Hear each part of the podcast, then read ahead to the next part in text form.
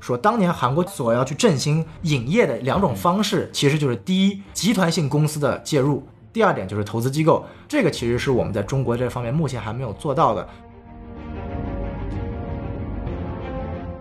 건드려 봐. 금방 마십니다.啊 아,啊 아쉽다. 금방 금방.그啊쵸? 돌려보자. 건드려.啊西，哎哎，好，那个大家欢迎大家来到这个最新的综艺节目《韩国酒馆》啊。哎， 是是是是是没有，没有，今天我们两个人为什么用这个很朝朝鲜语开场呢？哎对吧？是，对，说来歌颂一下我们伟大的八零后的这么个领导人啊，是是是金正恩怎么？哎啊是是是是金正恩啊，对哦，好今天我们今要天录的是这个这个刺杀金正恩是吗？我们今天录的不是什么金氏朝鲜啊，啊我们录的是李氏朝鲜，厉害了， 哦，李氏朝鲜啊。今天我们就讲一下非常著名的韩剧、美剧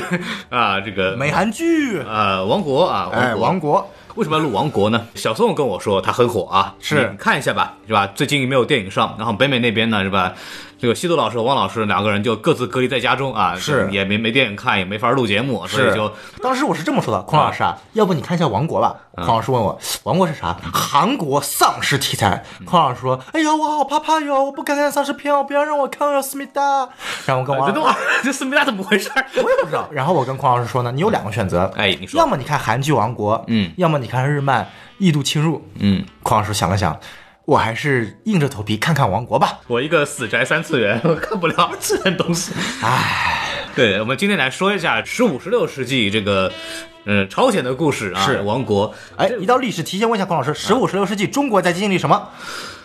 应该是明朝吧，对吧？这个时间背景呢，放在这个抗倭战争之后，是啊，当时叫叫什么？叫抗日援朝。哎哎，对，当时这个朝鲜抗日援朝之后，然后那个李氏王朝、李家王朝陷入一个战略恢复期，哎啊，民生凋敝，是百废待废待兴。这个时候突然就发生了一起丧尸的这个过程。那这个丧尸呢，是通过一个腐败的政治阴谋是而造成的。然后它的扩散方式呢，又是因为一个人民的生活非常的困苦，是所以说呢，一听好像就是一部非常具有社会粉丝性的一部作品。是确实呢，它的开分的质量也非常高，对吧？对。第一季出来之后，好评如潮。是呃，第二季出来以后呢，就是有烂尾的嫌疑，嗯呃但是呢，反正因为是网飞的剧嘛，所以说一次放出了，很多人都已经看完了。小宋老师一直要催我说，我先把这个自己摘出去啊。嗯，我这个人在《王国》之前，哎我没有看过任何一部韩剧，是啊、所以就对这个整个韩国生态啊，包括演员啊，包括对这个韩国的韩剧整个东西完全不了解， 对吧？其实呢，孔老师，你想想看，啊嗯我这辈子唯一推荐你的两部东西呢，都是跟韩国有关的美国作品。那你说第说，一部叫做《Searching》，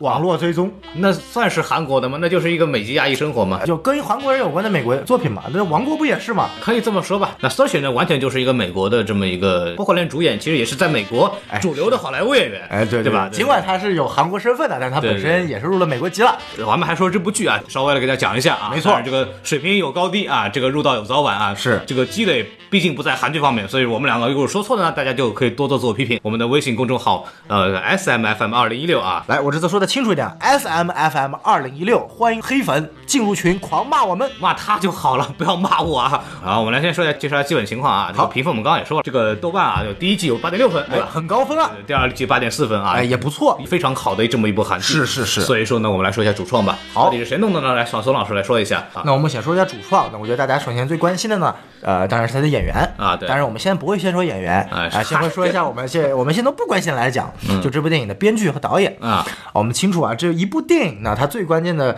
这个角色肯定是以导演为主，它是创作核心。对啊嗯但是一部电视剧呢，正好相反，它是以编剧作为创作核心的啊，因为它要保证整个剧的一个完整性、连续性。没错啊，所以说呢，我们一般来说，这这个剧的主编剧也是我们说的 showrunner，嗯啊，就是呃，怎么翻译啊，孔老师？修罗呢？创剧人嘛，嗯哎，创巨人，哎，孔老师果然中英文翻译特别厉害呀。啊，对，你看看啊，，这个那他们这部剧的编剧啊呢，叫做金恩熙，嗯啊，金恩熙呢，他是干什么的呢？他也干什么是呢这一部非常牛逼的这个韩剧，叫做啊《信号》的编剧。哦，啊，信号呢？它讲的就是通过一段神奇的无线电波信号，可以连接两个时空的人。嗯哎啊，这个科幻系列的题材的这个前景呢，似乎已经被用在了无数的这个科幻题材作品里面了。最近的呢，是由斯皮尔伯哥监制的一部叫做《精益故事》的啊、哦一个每集自成一个小故事的一个科幻短剧集。那第一集就讲述呢，一个主人公他买了一套新房子，嗯是嗯然后呢，只要进入这个地下室呢，他就每次有风暴来了之后，他就可以在这个地下室呢随意穿梭时空。哎他先回到了五十年前的美国，嗯认识了一个漂亮的女孩啊，然后因为本着自己要解放女性的一个政治主流思想，决哎定把这个女孩带回了现代。然后呢，他又不小心穿越了穿越到了未来，反嗯正是一个特别狗血的故事。然后看完这第一集之后，我不愿意相信这是斯皮尔伯格监制的。啊，当然了，幸好这部剧这是不非就常是非想常见你吗？ 是不是有点像？是是是啊就因为一个什么道具，然后可以穿越时空嘛？哎，《信号》这部剧的成品质量是非常高的，豆瓣达到了九分以上的。嗯，然后呢，也是带有奇幻亲情色彩的一部剧。嗯，啊，我们讲一下导演，导演叫金承勋。嗯，啊，导演的一部比较著名的作品呢，就是我们说的这个著名的韩国国民级演员何正宇。啊，啊，何正宇的他的这个讽刺国家三部曲之一《隧道》。然后这个隧道呢，就讲述的是这个一天，一个主人公开进了一个隧道里，对然后隧道塌了，全剧终是吗？坏了，啊然后就讲述了整个国家如何去不作为的救他，尽管救成功了，但是完完整整的讽刺了整个国家的一个运作体系。韩国电影啊，还是很喜欢干这样的事情。是，为什么韩国电影能干这样的事情呢？嗯，是因为韩国的这个政治啊，嗯，政府说了不算。是是是是是。所以我们就看到了韩国政府，它永远无法领导人民，嗯永远无法让韩国成为一个真正强大的祖国，嗯不是看看什么祖国，强大的国家。看看我们的祖国， 是是，小宋老师差点把自己的种族给暴露 出来了。您到底哪儿的？嗯是是，您是延边的吗，思 密达？我老家离这边很近的，思密达。嗯，好的好的。哎，嗯这哎个啊，谢。呃，就嚯嚯，您这个口音一看就是祖传的，你知道吗哎，是了不得了。是是这个我们知道，这个何振宇另外两部这个这个卖国三部曲啊，另外两部泰国三部曲像话吗？ 这个另外一部呢，就是更著名的这个恐怖直播。哎哎哎如果我们说隧道是一部横穿的，那恐怖直播就讲述一幢大厦的这么一个非常恐怖的一个故事。就纵向是吧？哎，纵向的一个横向，一个纵向的。哎，那这个具体讲什么呢？今天我们就不是最主要的来讲一讲嗯了，但是也欢迎大家去看一下。就如果想看一下韩国这个政府制度是多么的腐败无能，跟我们国家相比是多么的垃圾的话，可以去看一下这个何正宇的《卖国三部曲》。好，本期节目如果打赏超过两百块，我们来做这期节目。好， 我们来专门做一期关于韩国电影的嗯屈辱史。呃，那那太大了，太大了，我们先做一步步开始做 吧。哦太累了，太累了，两百块钱不够我们做一个屈辱史的。好吧是是是是是， 对对对，然后还有我们演接下来员讲一下这个演员啊。啊，你说一说。这个演员呢，这个我们知道他的主演呢非常的豪华，这个阵容啊，哎可以说是把韩国当年的一些呃比较风头正盛的和一些已经功成名就的男女主演都已经请在了一起了。嗯，那我们先来讲讲他有谁呢？首先呢，秉着这个政治正确的观，我们首先来介绍一下女主。好的啊，为什么呢？因为男主的名字我一下忘了，我要查一下。啊，你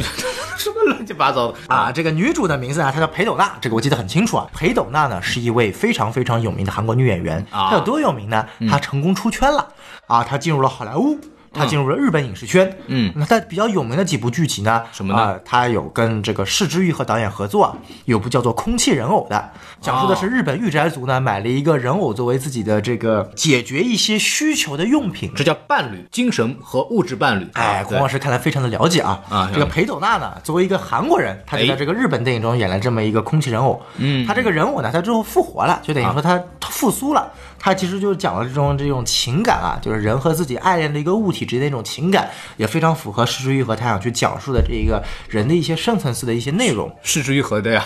哎，对，失之愈合的。啊，有意思呢，去看哎，一去看看一看啊，去看一看。我知道孔老师只是想去看一下裴斗娜的身体，啊啊，有吗？啊有吗？啊，当然有啦。啊，说的是个啊啊，当然了，想去看裴斗娜身体不一定要看这部剧啊，你说一说还有一部前几年特别火的一部啊美国电影，嗯这部电影呢是由我们著名的沃彻斯基姐妹啊不对兄弟啊不对兄妹啊不对姐妹啊我也不知道她到底现在是啥了，啊应该是姐妹应该还是啊对对对对啊由沃彻斯基姐妹来导演的一部作品，它叫《云图》。对啊。啊，讲述的是不同时空、不同背景下的好多人不断的进行轮回，然后讲述了每个故事小人物去反抗这个大政权的这么一个故事。其中呢，裴斗娜就讲述了在未来时期呢，产生了很多仿生人。那仿生人呢，他就为人类去做了很多这些活，比如说餐厅的这个服务员啊之类的啊啊。那其中呢，他跟他的搭戏的演员呢，就是周迅。哦，我知道，我想起来了，啊想起来了。对，周迅演的就是零号机，就是第一个打破这个思维，然后要开始寻求独立的机器人，但是残忍被干掉了。哦，啊，我们看到这个中国人啊，永远是在精神层面是走的第一步的。你要这么说的话，可以这么理解，哎对对韩国就是我们的附属国嘛。没错，啊没有，这个是民族主义的，民族主义的，开玩笑的啊哎是是是。嗯这个裴斗娜饰演的这个角色呢，看到了周迅饰演的这个角色，啊，就一下子也激起了这个独立的心呐。嗯，然后他就成功的独立出来了，并且带着一波人，嗯，最后这个反抗所谓的压榨。嗯，当然了，我们知道他最后的结尾可能比较悲惨，哦但是其实它的深远意义是非常深远的。啊嗯，那其实通过这部剧呢，其实裴斗娜就已经成功的打开了这个好莱坞的市场。哎我们知道他下一部非常有名的这个剧啊，就是被誉为 Netflix 也是 Netflix 啊，同样也是沃绰斯基姐妹的作品，被誉为史上最令人惋惜的，嗯，因为莫名其妙的原因被砍掉的叫做 Sunset，呃，超感猎杀。嗯，就是讲述了来自于全世界不同城市的八个陌生人，哎因为同样的一种方式呢，呃，某种神秘事件它可以通感，嗯就是就它既可以共享情感和思想，也可以共享它的一些这个语言和技能，哎啊，就比如说打个比方啊，今天我喜欢一个女生，嗯，啊，然后结果呢，呃，我的这个情感去联系到了孔老师身上，啊然后孔老师就可以去喜欢这个女生了，这样这个时候宋元浩就可以报废了，是吧？哎，是是是是是是是，就大概这种感觉了。但是呢，就这个剧就真的让我们感觉出来，就是一个家庭的塑造，就是毫不相关的八个人，他因为这个情感的共通，大家可以共享技能、共享记忆、共享这些情感哎，就更有一种这个不是家庭胜似家庭的一种情感羁绊。所以说这部剧呢，也是在通过这么一个家庭的塑造和一个科幻的一个情节的塑造，包括沃车斯基姐妹她一个天马行空的想象力，毕竟是《黑客帝国》的创造者，对吧？嗯，所以说呢，呃，这部剧也是相当的受欢迎。只不过在播出了第二季之后呢，莫以莫名其妙不够钱的原因，Netflix 说不够钱的原因把它砍掉了。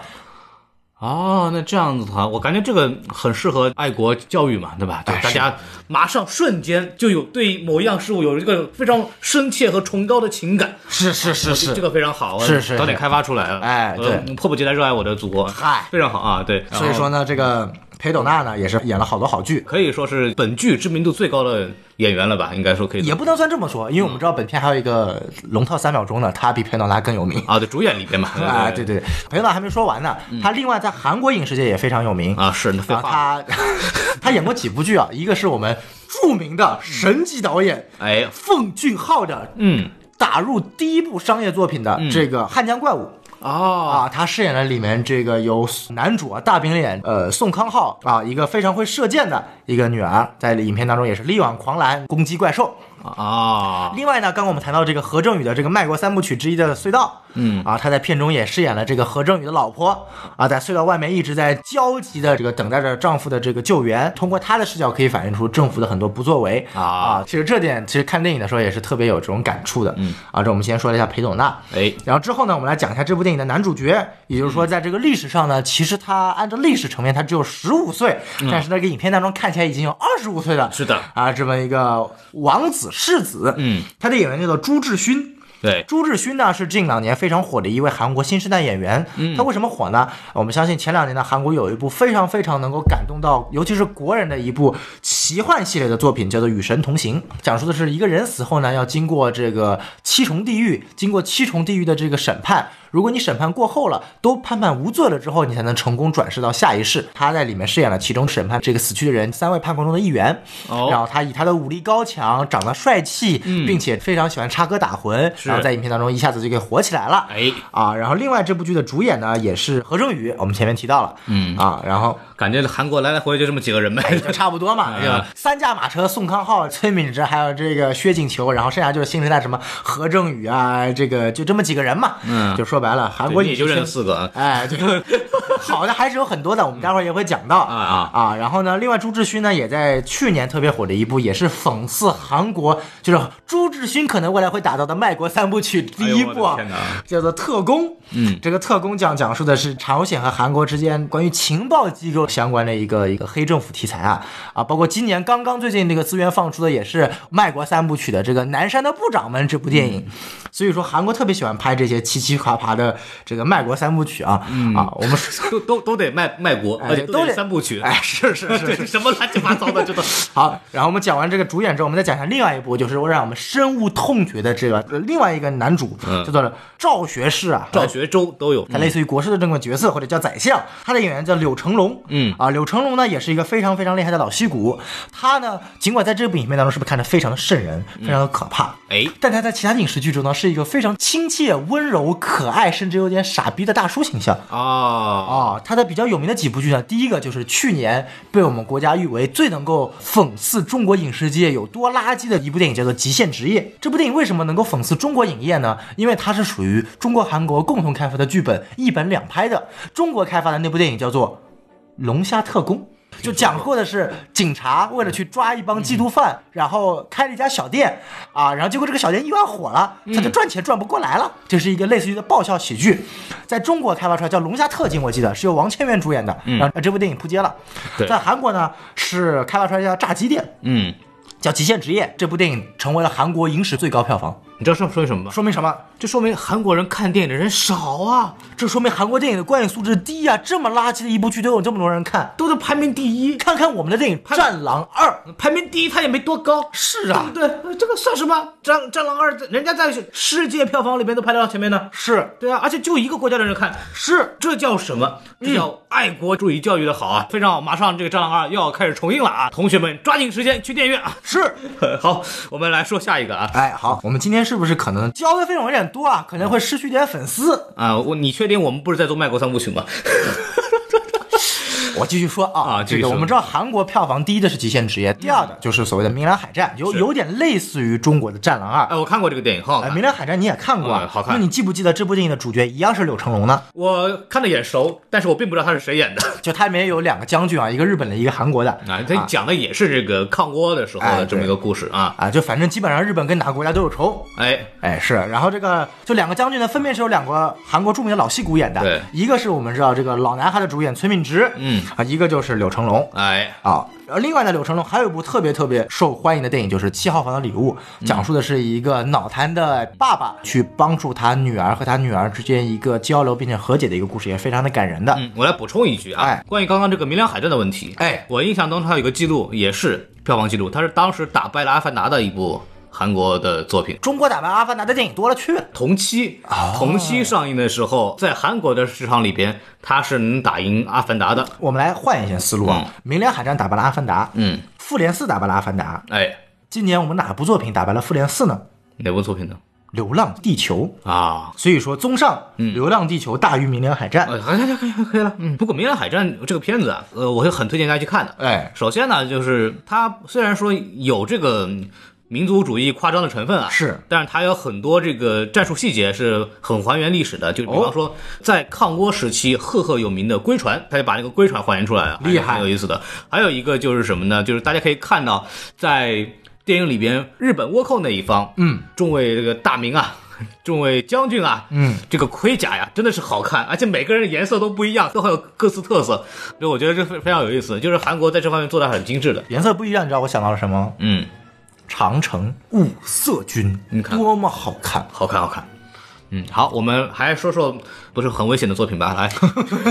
啊，我觉得我们人物介绍已经差不多了，我们可以啊回归《王国》这部剧具体的一些内容了。好，那我来说一下啊，进行我们的这个打分环节啊哎，大家也可以看到我们的这个人员介绍呢，这个介绍人数并不多，是但都很精彩，是为什么呢？是因为我们就知道这些人，是 我们把知道的人都说了啊，顺便说一下，刚刚我们也提了一下三秒钟出现的这个著名的韩国女星啊，啊，全智贤，就啊我相信是大家无数的这个初恋女神啊，我们知道这啊个对来自星星的你啊，千颂伊， 这个这个很多人也应该也看过嘛，对不是对？是是，当然最开始的我的野蛮男友不是我的野蛮女友啊啊，我特别喜欢这个女演员嗯啊这个不过全智贤啊，她会在《王国》第三季成为这个主要引导剧情的主演。啊，就和肖战一样啊，在第一季后面草草出场，然后在第二季要引领主演，哦，真的吗？肖战在第二季要引领庆余年吗？请本来按照剧情来说应该是双线并行嘛，哎，现在我们拭目以待吧。啊， 我希望王王一博能够顶上啊！还是希望演员还是能做好演员该做的事情，做好哎是这是哎这还是比较重要的。这个是这个是后面发生什么事情，我觉得这是有待整个行业去要思考的问题。但是哎是尽量还是让演员能够正常的去演他应该扮演的角色，至少能让保证一部剧能够顺利的弄下去。啊否则孔的话老师这个求生欲很强啊！然后我们来说一下这个打分环节啊，好打分环节，小宋老师打个分吧。好，嗯那既然是我先看完的，因为第一季我已经一年前看的，然后是所以我剧情已经忘得差不多了。孔老师应该是三天之内连续把两季全部看完了啊，没错啊，啊，然后第二季呢，我也是前几天刚刚看完了嘛，然后我个人觉得，如果是五颗星的话，我会第一季我会打到四颗星，对然后第二季我大概会打到三星半到四颗星左右，嗯然后我最后应该也会打到四颗星吧，然后最后半星是加给全智贤的，啊，如果两季分开算的嗯话，我觉得这个第一季的话，我觉得是能打四到五颗星的，嗯对吧？这个绝对是一部制作非常精良、情节非常紧凑，嗯。剧情还是不错的一部剧啊，你它的问题可能在于，就是一旦如果你事先知道了设定之后呢，嗯有很多悬念性的东西会你会会丧失它的功能，哎对所以你就看上去，因为之后的这个走向基本上是一个末路下的政治惊悚片的这么一个套路，对对所以说对就没有什么太多能激情到我的地方。嗯，但是总总体来说水平还是非常高。那第二季呢，呃，情节更加紧凑，制作更加精良， 对，但是呢。因为情节过于紧凑呢，导致很多东西呢有点 问题，会让我觉得有点理解上会出现问题。那哎等会儿来说一下这个东西啊。总体来说是一部还是很值得一看的一部作品。是是啊是，因为其实呃，韩国呃可以拍这样的片子，因为我我国你在短时间内是很难真正的去拍僵尸片或者是类似于这样的东西。对但是韩国作为一个比较临近于邻国吧，然后他们的文化，特别是古代文化，是跟我们非常高度相似的。哎，很大部分是由我们国家借鉴学过来的，确实是这样子嘛。哎对，明朝时期，你看他们的所有的呃官方使用文字都是中文，虽然当时认字人不多啊，哎是认字人 不多，当时是这么一个情况。那么我们可以从里边可以看到，包括实际上是仿明式的建筑啊，包括一系列很多东西。然后呢，通过这种形式，我们能够看到，如果我们我们能够拍这个所谓的古装的这种僵尸片的话，我们能看到什么样的效果？嗯这个我相信很多人给到这个剧的高分，也跟这种文化的一个趋相同性、相似性是有关系的。是对，我觉得这部片子还是非常非常值得看，嗯做的也非常精致。哎但它的惩治方式呢，也跟其他的韩剧是很不一样的。这个我们一会儿一会儿说到，跟网飞有关系很大嘛，是对吧？然后就是就我就觉得第二季可能在三颗星到四颗星之间。嗯，我觉得这部剧你要把它两部作品把它撑成一部作品来看，我觉得可能它从结构上会更完整一点。是，包括因为跟第三季还是有连接，所以说我觉得整整体看的话，会是一部很过瘾的这么一个大长片。是、是这样一个事情。嗯，那我们来说一下这个剧情，因为这个电视剧也因为集数比较长，是吧？是我们直接说优点缺点呢，可能会比较费劲儿。我们来先各自回忆一下，就是我们各自觉得对这部剧看下来以后，印象最深的几个镜头或者场景是什么？哎，啊、小宋老师，要不你你要先来吗？还是全智贤，全智贤，全智贤，全智贤，好？你现在说这个东西时间已经超过他录点时间了。 你喊了五遍全智贤，全智贤出现过三秒， 讲完了是吧？没有没有 没有啊！当然了，我跟大家开个玩笑，因为我我其实看这部剧呢，本身是我推荐给孔老师的啊啊那我知道孔老师这个人呢特别挑、啊，不是所有的女孩不是不是所有的剧都会喜欢的啊。这所以呢，我推荐给孔老师的影视剧作品呢，一定是精挑细选的。 哎哎，那这部作品为什么挑选给孔老师呢？嗯嗯啊，因为我觉得特别特别的有讲头。第二季一个对于我来说，哎可能就是一开始它整个一段对于僵尸冲城的一个描绘，它可能不是某一个镜头，但是整体的节奏我觉得是特别特别紧凑的。第一季它会前两集、前三集进行一个完整的一个铺垫，它不会有马上进入所谓的一个动作戏、一个大场面。但是我们知道第一季它的结尾是悬在一个悬崖边上的，对，第二季一开始呢，他就完全没有去讲这些七七八八了，马上上来就是干。我们发现啊，丧尸它并不是所谓的白天不能够活动，而是温度低它就能够活动。那马上冲过来之后，它一个丧尸工程这个内容，我觉得它的这个震撼度啊，其实是不亚于我觉得这个布拉德皮特主演的《僵尸世界大战》。尽管《僵尸世界大战》它的一个特效，包括它这个场面，确实会比我们所谓的《王国》要宏大很多，毕竟是一部电影。但是《王国》它的一个真实性，它的一种视觉冲击感，这一点其实完全不亚于这个《僵尸世界大战》，因为我们知道《僵尸世界大战》主角其实只有真正一个，就是布拉德皮特，他不可能死的，因为他是主角啊。但是我们要知道，《王国》它有很多个所谓的。主演，他每个主演就尽管可能是配角，比如说主角身边的一个人啊，嗯，我觉得这一点其实是王国做的比较好的，就是他是其实是你真正去内心在意的一些角色，但是我们到了第二集会发现，每一集都会死一个重要配角，嗯，每一集都会死一个重要配角，第一集是那个带剑侍卫，第二集是老师，对第三集直接是大反派直接死了，嗯，每一集都他会又死，被救活了， 然后又死。然后又死了。就每一季他都会死一个非常关键的人，所以我觉得这一点其实是通篇第二季，我觉得他在一个角色的塑造上是非常让我觉得很带感的。然后另外我觉得特别带感的一个情节呢，其实就是大反派死的那一刻，我一直觉得就是这个看起来胸有成竹啊，这个尽管被咬了一口还救活着，我觉得要绝地大反击的这个大反派就是柳成龙演的这个国师啊，他会非常非常厉害。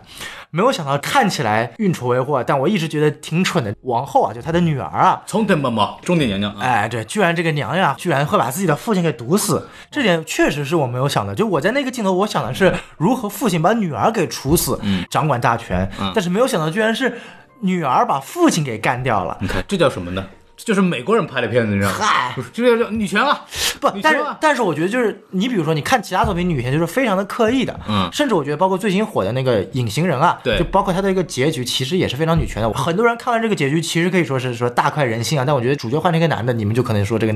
黑化什么之类的，但是换成一个女的就说大快人心。同样的，但是在《王国》这部里面，我就觉得他这个转变是在意料之外、情理之中的，并不是说我是为了一个要凸显女性的一个政治正确，所以才安排了女性杀死男性的。因为整个题材尽管是以丧尸作为一个卖点的，嗯但它其实深刻的其实讲述的就是一个政治惊悚片，有点类似于纸牌屋，就是类每一个角色他之间在互相的勾心斗角，尽管你是有亲属关系的。嗯同样，我们可以看到国师他这个角色，他的计谋永远都是对外宣扬的，嗯，就是他的计谋永远都是说出来，我要怎么样怎么样，我要怎么样，我准备怎么怎么样，你要么就听我，要么就不听我，就是他是非常非常的张扬。但是他他这个娘娘啊，她这个角色，她是非常的隐忍的，她永远都是身居在这个深宫里面，她所有的这个事情全都是让这个护卫去，就是她身边的侍女去传达的。而这个侍女呢，就类似于四通八达的消息网，一有消息，她可以马上传递到娘娘身边。她其实是做到了一个真正的一个类似于蛛丝网一样的一个存在。嗯，所以你你去想到这一刻的时候，你再去推想出女儿会杀死父亲这个情节，其实是非常非常的。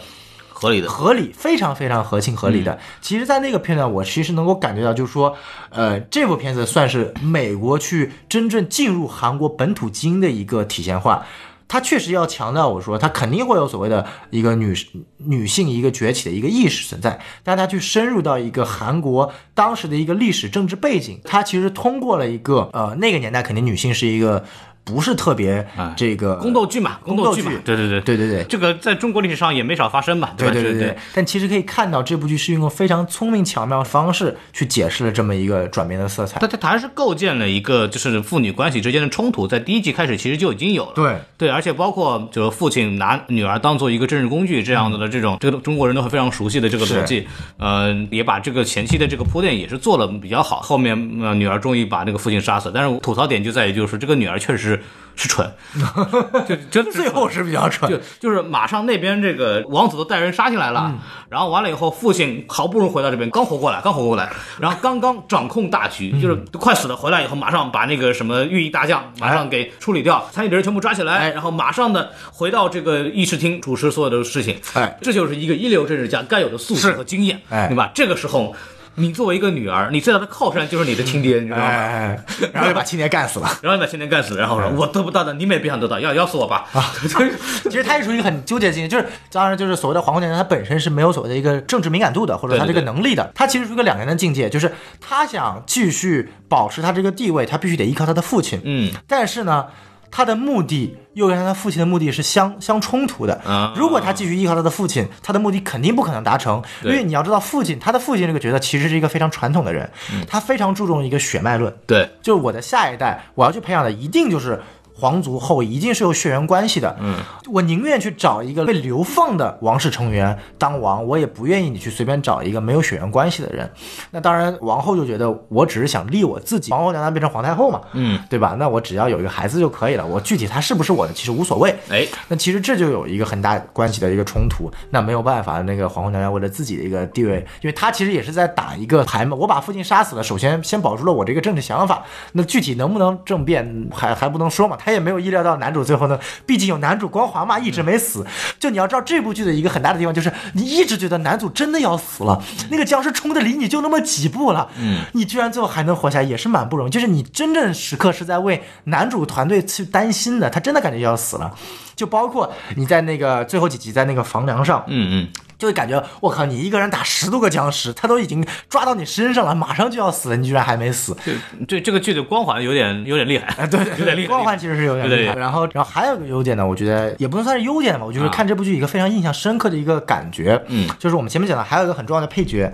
一直以为他会死，一直他就没死，可以说是主角身边主角光环最强的人的，啊以至于僵尸的血都让他喝到肚子里，不知道喝了多少了，还没一变。你说的是我们的赵凡八，赵凡八老师啊，哎，赵凡八老师，哇，这个真的就是这个配角光环啊就，他的配角光环非常厉害，嗯，而且你要知道，他的仕途可是从一个地方的一个小县官一路升到了第二季结尾的宰相，而且这个人本身一点用都没有，一点用都没有。特别牛逼、他哦。是为什么能够做到呢？嗯，其次，他感觉自己已经知道自己是个影视圈的人物，呃影视剧的人物这样，死贴着女剧中唯一的正派女主 角，因为他知道正派女主角一定不会死，所以我一定死贴着。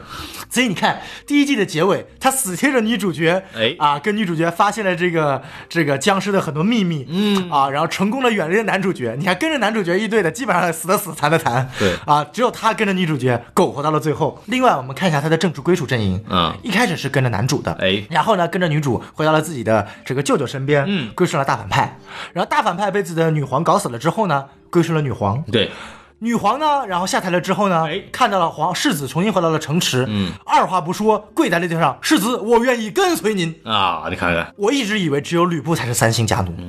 人不要脸啊，真的是人不要脸，真的可以，真的就是可以条条大路通罗马，但是你又不恨他，你又特别的理解他，嗯，因为他特别蠢啊，而且他特别的可爱，嗯， 真的，我觉得这部剧让我看下去，其实他才是最聪明的人，他很审时度势啊，知道自己该跟什么样的政治势力。他是这样子的，这个人要保证什么呢？嗯，既是软骨头，哎又蠢，哎，嗯然后又有用，对，而且就没威胁，让不管是正派和反派知道，他不管怎么样，怎么不会有威胁，你不会你不会去杀了我。嗯，就非常简单。你看，它具备几个比较重要的东西，就是你得你得蠢吧，哎蠢了以后，无论你归到哪个阵营里边去，哎，大家都不会把你当成威胁，是这个很重要。哎然后你得足够不要脸，对吧？你得愿意去归到任何阵营里面去是。第三个，你的背景要深厚，是，你背后人家是赵氏集团，他也。也是算皇族后裔了。叫国舅爷的这个属性嘛，对吧是哎这一支下来的，他的背景，他后面的政治势力非常重要，所以说一般人也不敢动他。是，他满足这三点之后呢， 才可以做到去哪儿都可以，而且还道。知道死磕着女主。同志们，政治智慧学习 一下，对，要有背景啊，要不要脸，而且得扮猪吃老虎， 哎，然后这啊个嗯个政治政治正确意识要很明确啊，要该跟着什么样的人跟着什么样的人。对啊，然后最关键的还有一点啊，他身体免疫力强，你咬一口能够变异，为什么你把人家的血喝下去了都没变异？我不知道这是他的一个失误呢，还是他会放在第三季的一个引线，因为我看这部剧的尿性，它真的都是引线，可能是。我觉得是这样。他如果后面编不下去了呢，就会拿这个东西当引线。其实这部剧啊，在第二季给了我们很多的引线，我们之后会再去讨论的。就是你刚刚说那个喝血那个，确实是让我印象很深啊，嗯啊那个因为那个地方确实挺恶心的。本剧其实是听到现在的应该都看过了，嗯就是就是本剧的这个很多血腥镜头啊，特别是直接就毫不避讳的展示了人咬人的这么一个东西，包括这个我们的安全大人啊，咬了人家左脸颊一下，对吧？哎然后然后我看到有这个除了咬人什么坚守啊，这都不算了什么的，哎比方还咬咬舌头的。哎啊！我去，那个镜头看的我太难受，他直接把舌头给撕咬下来了。对对对对，然后那个血倒灌进去啊，从一个人嘴里边倒到另外一个嘴巴里边，然后这个人没事儿是吧？就反正黄老师别说了，我要受不了了。啊好的哎，好，我们等会儿吃午饭哈。嗨，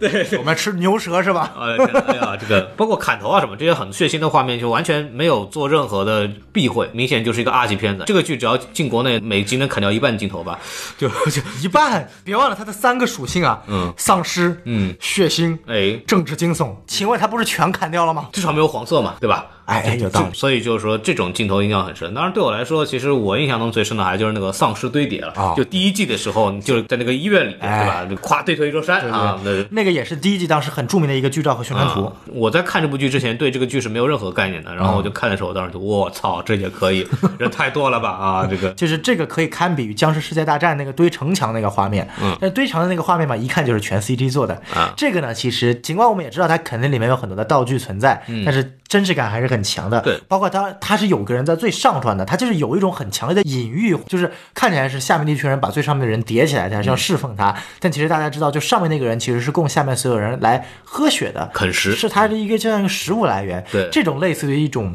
反向讽刺，其实是贯穿于整个剧中，它是属于一种非常强大的镜头语言。政治在这个现实生活中这个地位上面哈，你就你在搜刮民脂民膏，嗯是反过来呢，变成丧尸，我们在吸你的血，真的就是这有这种讽刺性在里头，反正对还是非常有意思的。我就印象还有一个特别深的，就是这部剧里边的这个运镜确实是非常有意思的。哎有几个镜头我应该有印象，就是脑袋主观视角，哎，叫头主观视角，是就有两个地方可以体现。第一个地方呢是在第一季里边，嗯，它不是有一段这个设计，然后两个犯人是一个长夹夹着两边的嘛，是是一是个木夹子，然后夹两边，那个太牛逼了，你知道吗？就是一个是被咬了，一个没有被咬，对对然后就变成就一个人想办法要不被推到其他僵尸那边去，对然后最后有一个长期的这么一个僵持，这个设计非常有意思。这个这个设计和运镜特别厉害，因为这个只有在古装剧能够做到，现代剧中没有这样压人的手对他最牛的地方就是那个，其中有一个人刚被咬，然后趴在地上以后起来那一下，那一下的那个镜头是以被咬的那个僵嗯第一尸视角的主第一视角来看到对面那个人，然后啊嗯我们可以看到对面那个人的惊恐的表情和变化，然后那个摄像摄影机是从地上往上挪了一下啊，就来模拟这个僵尸的这么一个起身的这个动作。对哇，那个太帅了，那个太帅了。包括后面第二季的时候也有同样如法炮制的东西，就是一刀把那个脑袋砍下来，然后对是一个摄影机啪掉到地对，上就。是杀那个他的那个师傅的时候，对，构想还是非常有意思的。嗯包括其实你说双人组的这个这个僵尸的这个事情，除了第一季的这个枷锁之外， 第二季在还有在第二季的这个左穿毛左右向 穿毛这个，然后这这个里边也有设计。僵尸这种东西，一般来说像那个你美国或者做的那个比较经费足一点，你就堆人嘛，对无非就堆人嘛，嗯就是人人不够，特效再凑嘛。规模，比方这部里面其实也有大量的这个中远景镜头，包括俯拍镜头来嗯展现规模。但是这部剧有意思的在于，就这种小的小僵尸组的这种安排上，在这个细节上处理，就我觉得就很有特色，嗯，很有特色。我觉得这个是这个剧非常有意思的地方，包括。呃，里边还有一些运镜很好玩，除了这个什么第一人称的这个脑袋第一人称的这么一个视角之外，还有一个就是也是左右向的一个镜头，嗯那个那块，然后它是左向追右向，两个人一个横向镜头，从右到左是左向把右向逼进里面一个房间，对对对然后它这个镜头是横移的，但它镜头是在这个房间之外拍的，对所以只拍到阴影，对拍不到里面在发生什么东西。然后有血渗出那个墙纸，然后对镜头又移回原来的地方，就是对活着的那个像宰相又逃出来了，然后后面那个人一直跟着他，最后只直接就是插穿孔，然后两个人对，而且它是一开始的时候在那个横移当中，我们是看不到里面的环境的，对只能听到声音。然后一到这个走廊的尽头，突然那个毛从那个墙纸里面歘窜出是来，窜出来然后镜头咔再往前走，这个时候视力就变了，对这个视力变了，然后咔又跑过来，然后发现那个人突然被踹出来，对就这个感觉就是经费很足啊，经费很足， 而且导演在这个镜头的安排上确实是精心经过设计的，是是啊是，因为我确实对韩国的这个电视剧的整体的这个质量或者没有概念，但这个运镜在于美剧来说，或者在世界上任何顶尖的这个剧集里说，都是可以说是一流的这么一个是镜头设计。是是这个真的是让我非常惊喜的一些一些桥段吧，哎我觉得是非常有意思的。就这部剧，大家可以看，有很多让你印象很深的视听效 果，非常炸裂。包括当时看完第一季的时候跟小宋说的，就哎第一季最后一集那大战前那一段儿就、哎就值了整个这个剧了。就是你那一段儿，大家以为是晚上他过来没过来的时候，然后马上就看着这个。充满希望，天亮了，然后哎大家都翘首以盼，等着天亮。剪辑也是从不同的视角去切这个人，是包括里边有一个镜头印象非常深。背景是一个这个日出，哎然后大家很酷炫的背 光，大背光、大逆光，然后站在城墙上面。对我操，那个曙光来了，对希望来了，迎着阳光，花儿展开吧。啊，一个升格镜头，这个做的真是非常漂亮。所有的这些东西都为了最后那一刻告诉你，僵尸还是醒来了。就那一刻的绝望感特别强。但那一刻打头的，就是所谓的结尾的这个所谓 to be continue 的这一段的精彩，是完全是因为前期的这个严阵以待的整个的这个剪辑做的铺垫。就这部剧在技法上来讲，从影视听语言上来讲，做的是非常非常完美的，真的是经费很足的电影 啊，电视剧啊。单集它最高的可能是一点七八面的一百七十八万美元这样的一个成绩，这个是相当高的一个剧了。是是啊嗯是，我因为我当时是一季一季看的，孔老师两季一起看完的。他，你比如说第一季在结束的时候，还能马上跳到第二季。对对对有的时候对我你知道我那种感受吗？就是第一季，我操，僵尸活了，嗯，我操，结尾了，嗯我操，第二季我要等一年，嗯，搞快点，搞快点，搞快点，搞快点，嗯就我看完复联三那种感觉，你知道吗？就真的是特别能够，心里的焦虑是不是跟僵尸跑的一样快？哎，对对 对，搞快点，搞快点，搞快点，搞快点，我发现一个问题啊，你看这个美国人家僵尸，在《行尸走肉》里边那个僵尸人家，啊，你要你要那个走路多费劲儿，哎那跟那个三界残废 似的。你看咱们这个亚洲僵尸啊，我操，这个就亚洲人和这个这个美国人这个心理节奏就不一样，你看 到没有？快准狠。我操！日本那个漫画叫什么来着的？火影忍者，哎那个那个啊跑，那步个姿势手 哇，这个往后跑，哎，这哦个充分符合了空气动力学。特别屌。好，那我们前面优点也说的差不多了，那我相信还有很多可以直接讨论的点，我们会放在这个剧情解析关卡，我们会慢慢给观众来讨论一些我们觉得一些呃比较有这个疑虑的点。那我们可以先说一下这个，按照正常环节，我们先说一下缺点啊。嗯，那做吐槽了是吧？嗯，啊哎，这部剧有什么缺点呢？来，请孔老师。这部剧啊，哎，僵尸跑得太快了， 这是缺点。哎呀，太快了。孔老师，你是怕这种事情发生在现实生活中，你跑不过僵尸是吧？对，我觉得我应该跑不 过的，这简直是！你看看啊，这个男主啊，男主从有僵尸开始哎，就没睡过安稳觉吧？哎，这都好几天了吧？哎，然后有僵尸过来，深冲到一线，再得砍，砍完一波接下来休息，再砍一波，是，太不真实了吧？ 我觉 得，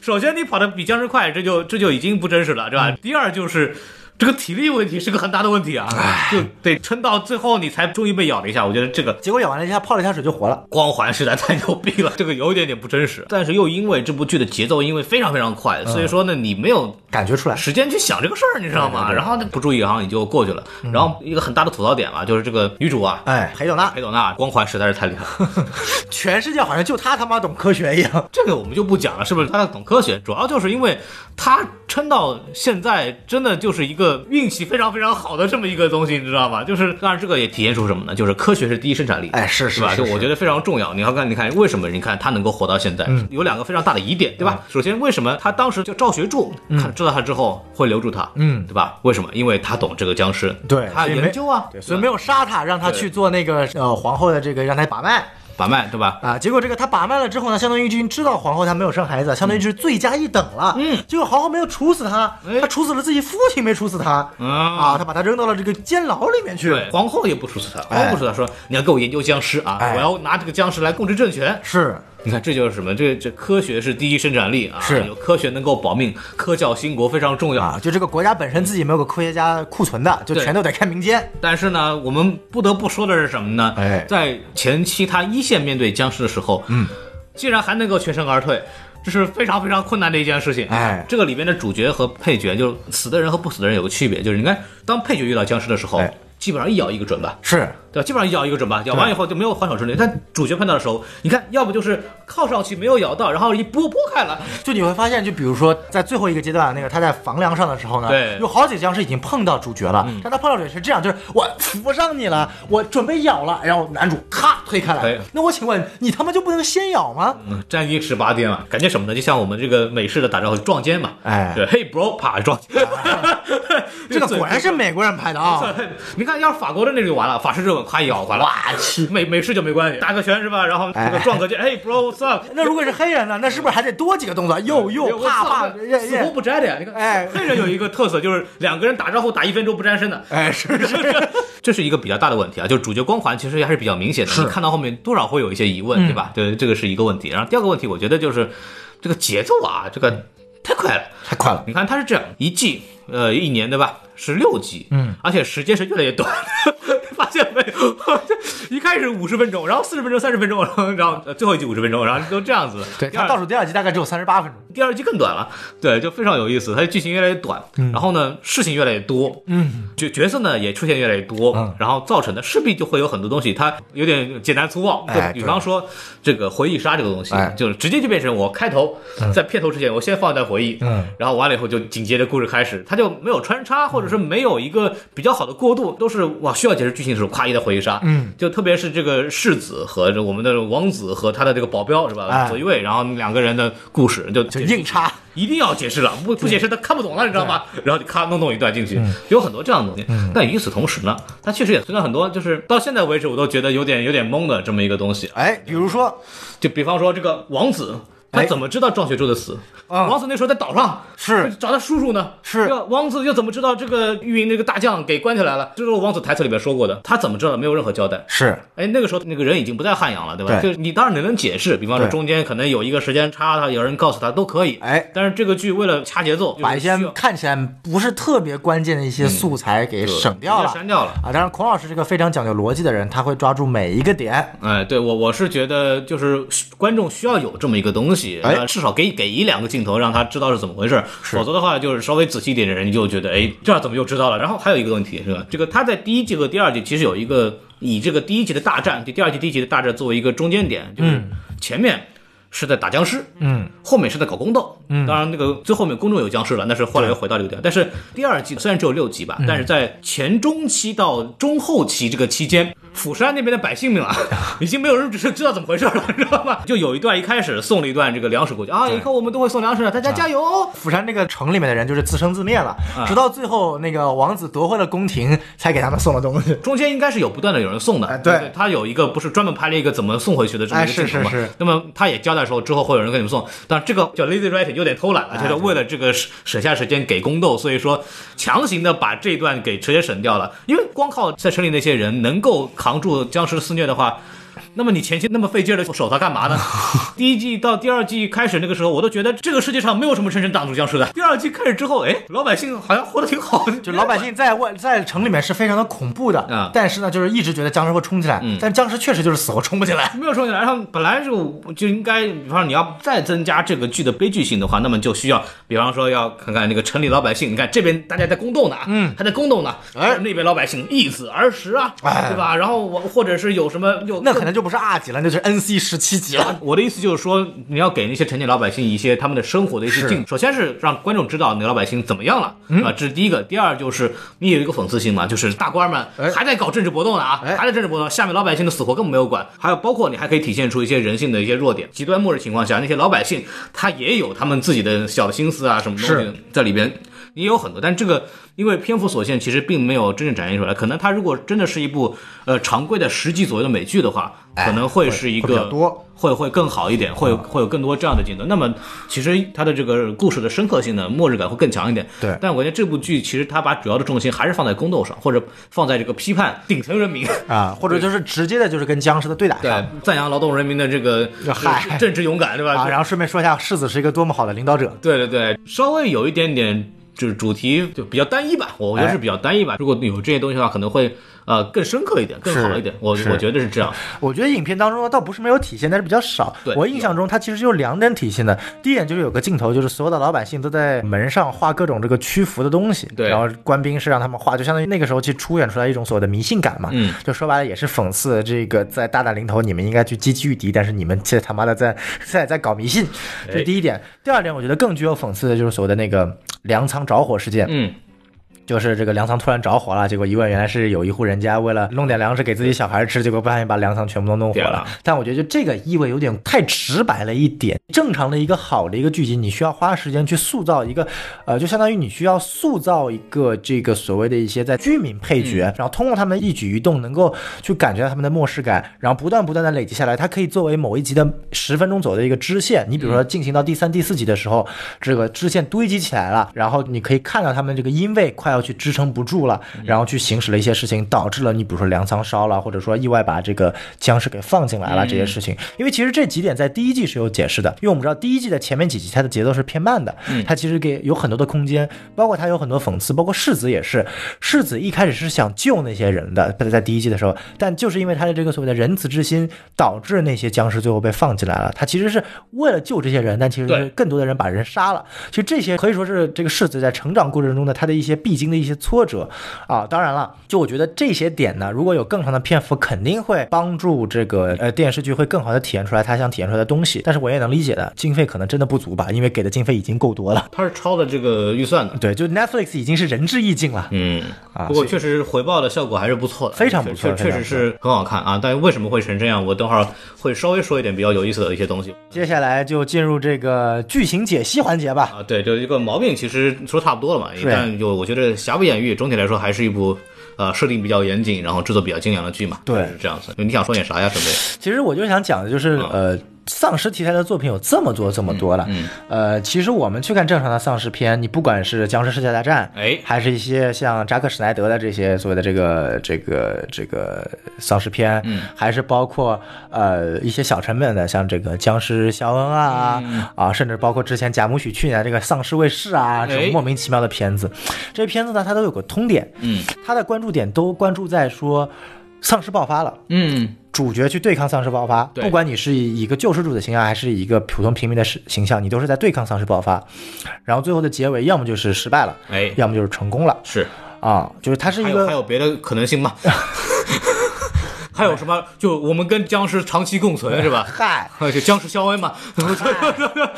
也有道理啊。就其实你可以看到，就是说这些片子啊，它有两个点。就第一点呢，它的重心一定是在解决这个丧尸问题上，但嗯它从来都不会去讨论，就是第一，丧尸是怎么出现的。没错，永远他说的是因为一场莫名其妙的疾病，因为什么蝙蝠入侵，嗯哎哎，呃，可以了可以了可以了换一个吧，换一可个，以可以因了为什么猫头鹰入侵，好吧，比方说那个《星球崛起》里边，不就是猩猩感染的病毒以后哎对干到人身上嘛？对啊，对，猩猩那个都已经算是比较严谨的了。啊对，就你搬丧尸片，它就是某种莫名其妙的病毒感染了某一个人，然后这个人就变成了丧尸，然后就开始乱吃了。然后你最后怎么去解决？它就是一个非常无脑的一个纯粹的一个爆米花片，对嗯一个打着一个恐怖片旗号的。但这部片子呢，我觉得除去我们前面所说的，其实也有涉及到这部剧呢，《王国》它其实有一个非常大的一个优点，就是啊比其他丧尸片更加优秀的，也是这部剧的本质，它有悬疑的一种色彩。嗯，就我们一直在考虑它这个丧尸运行背后的机制到底是什么样子的。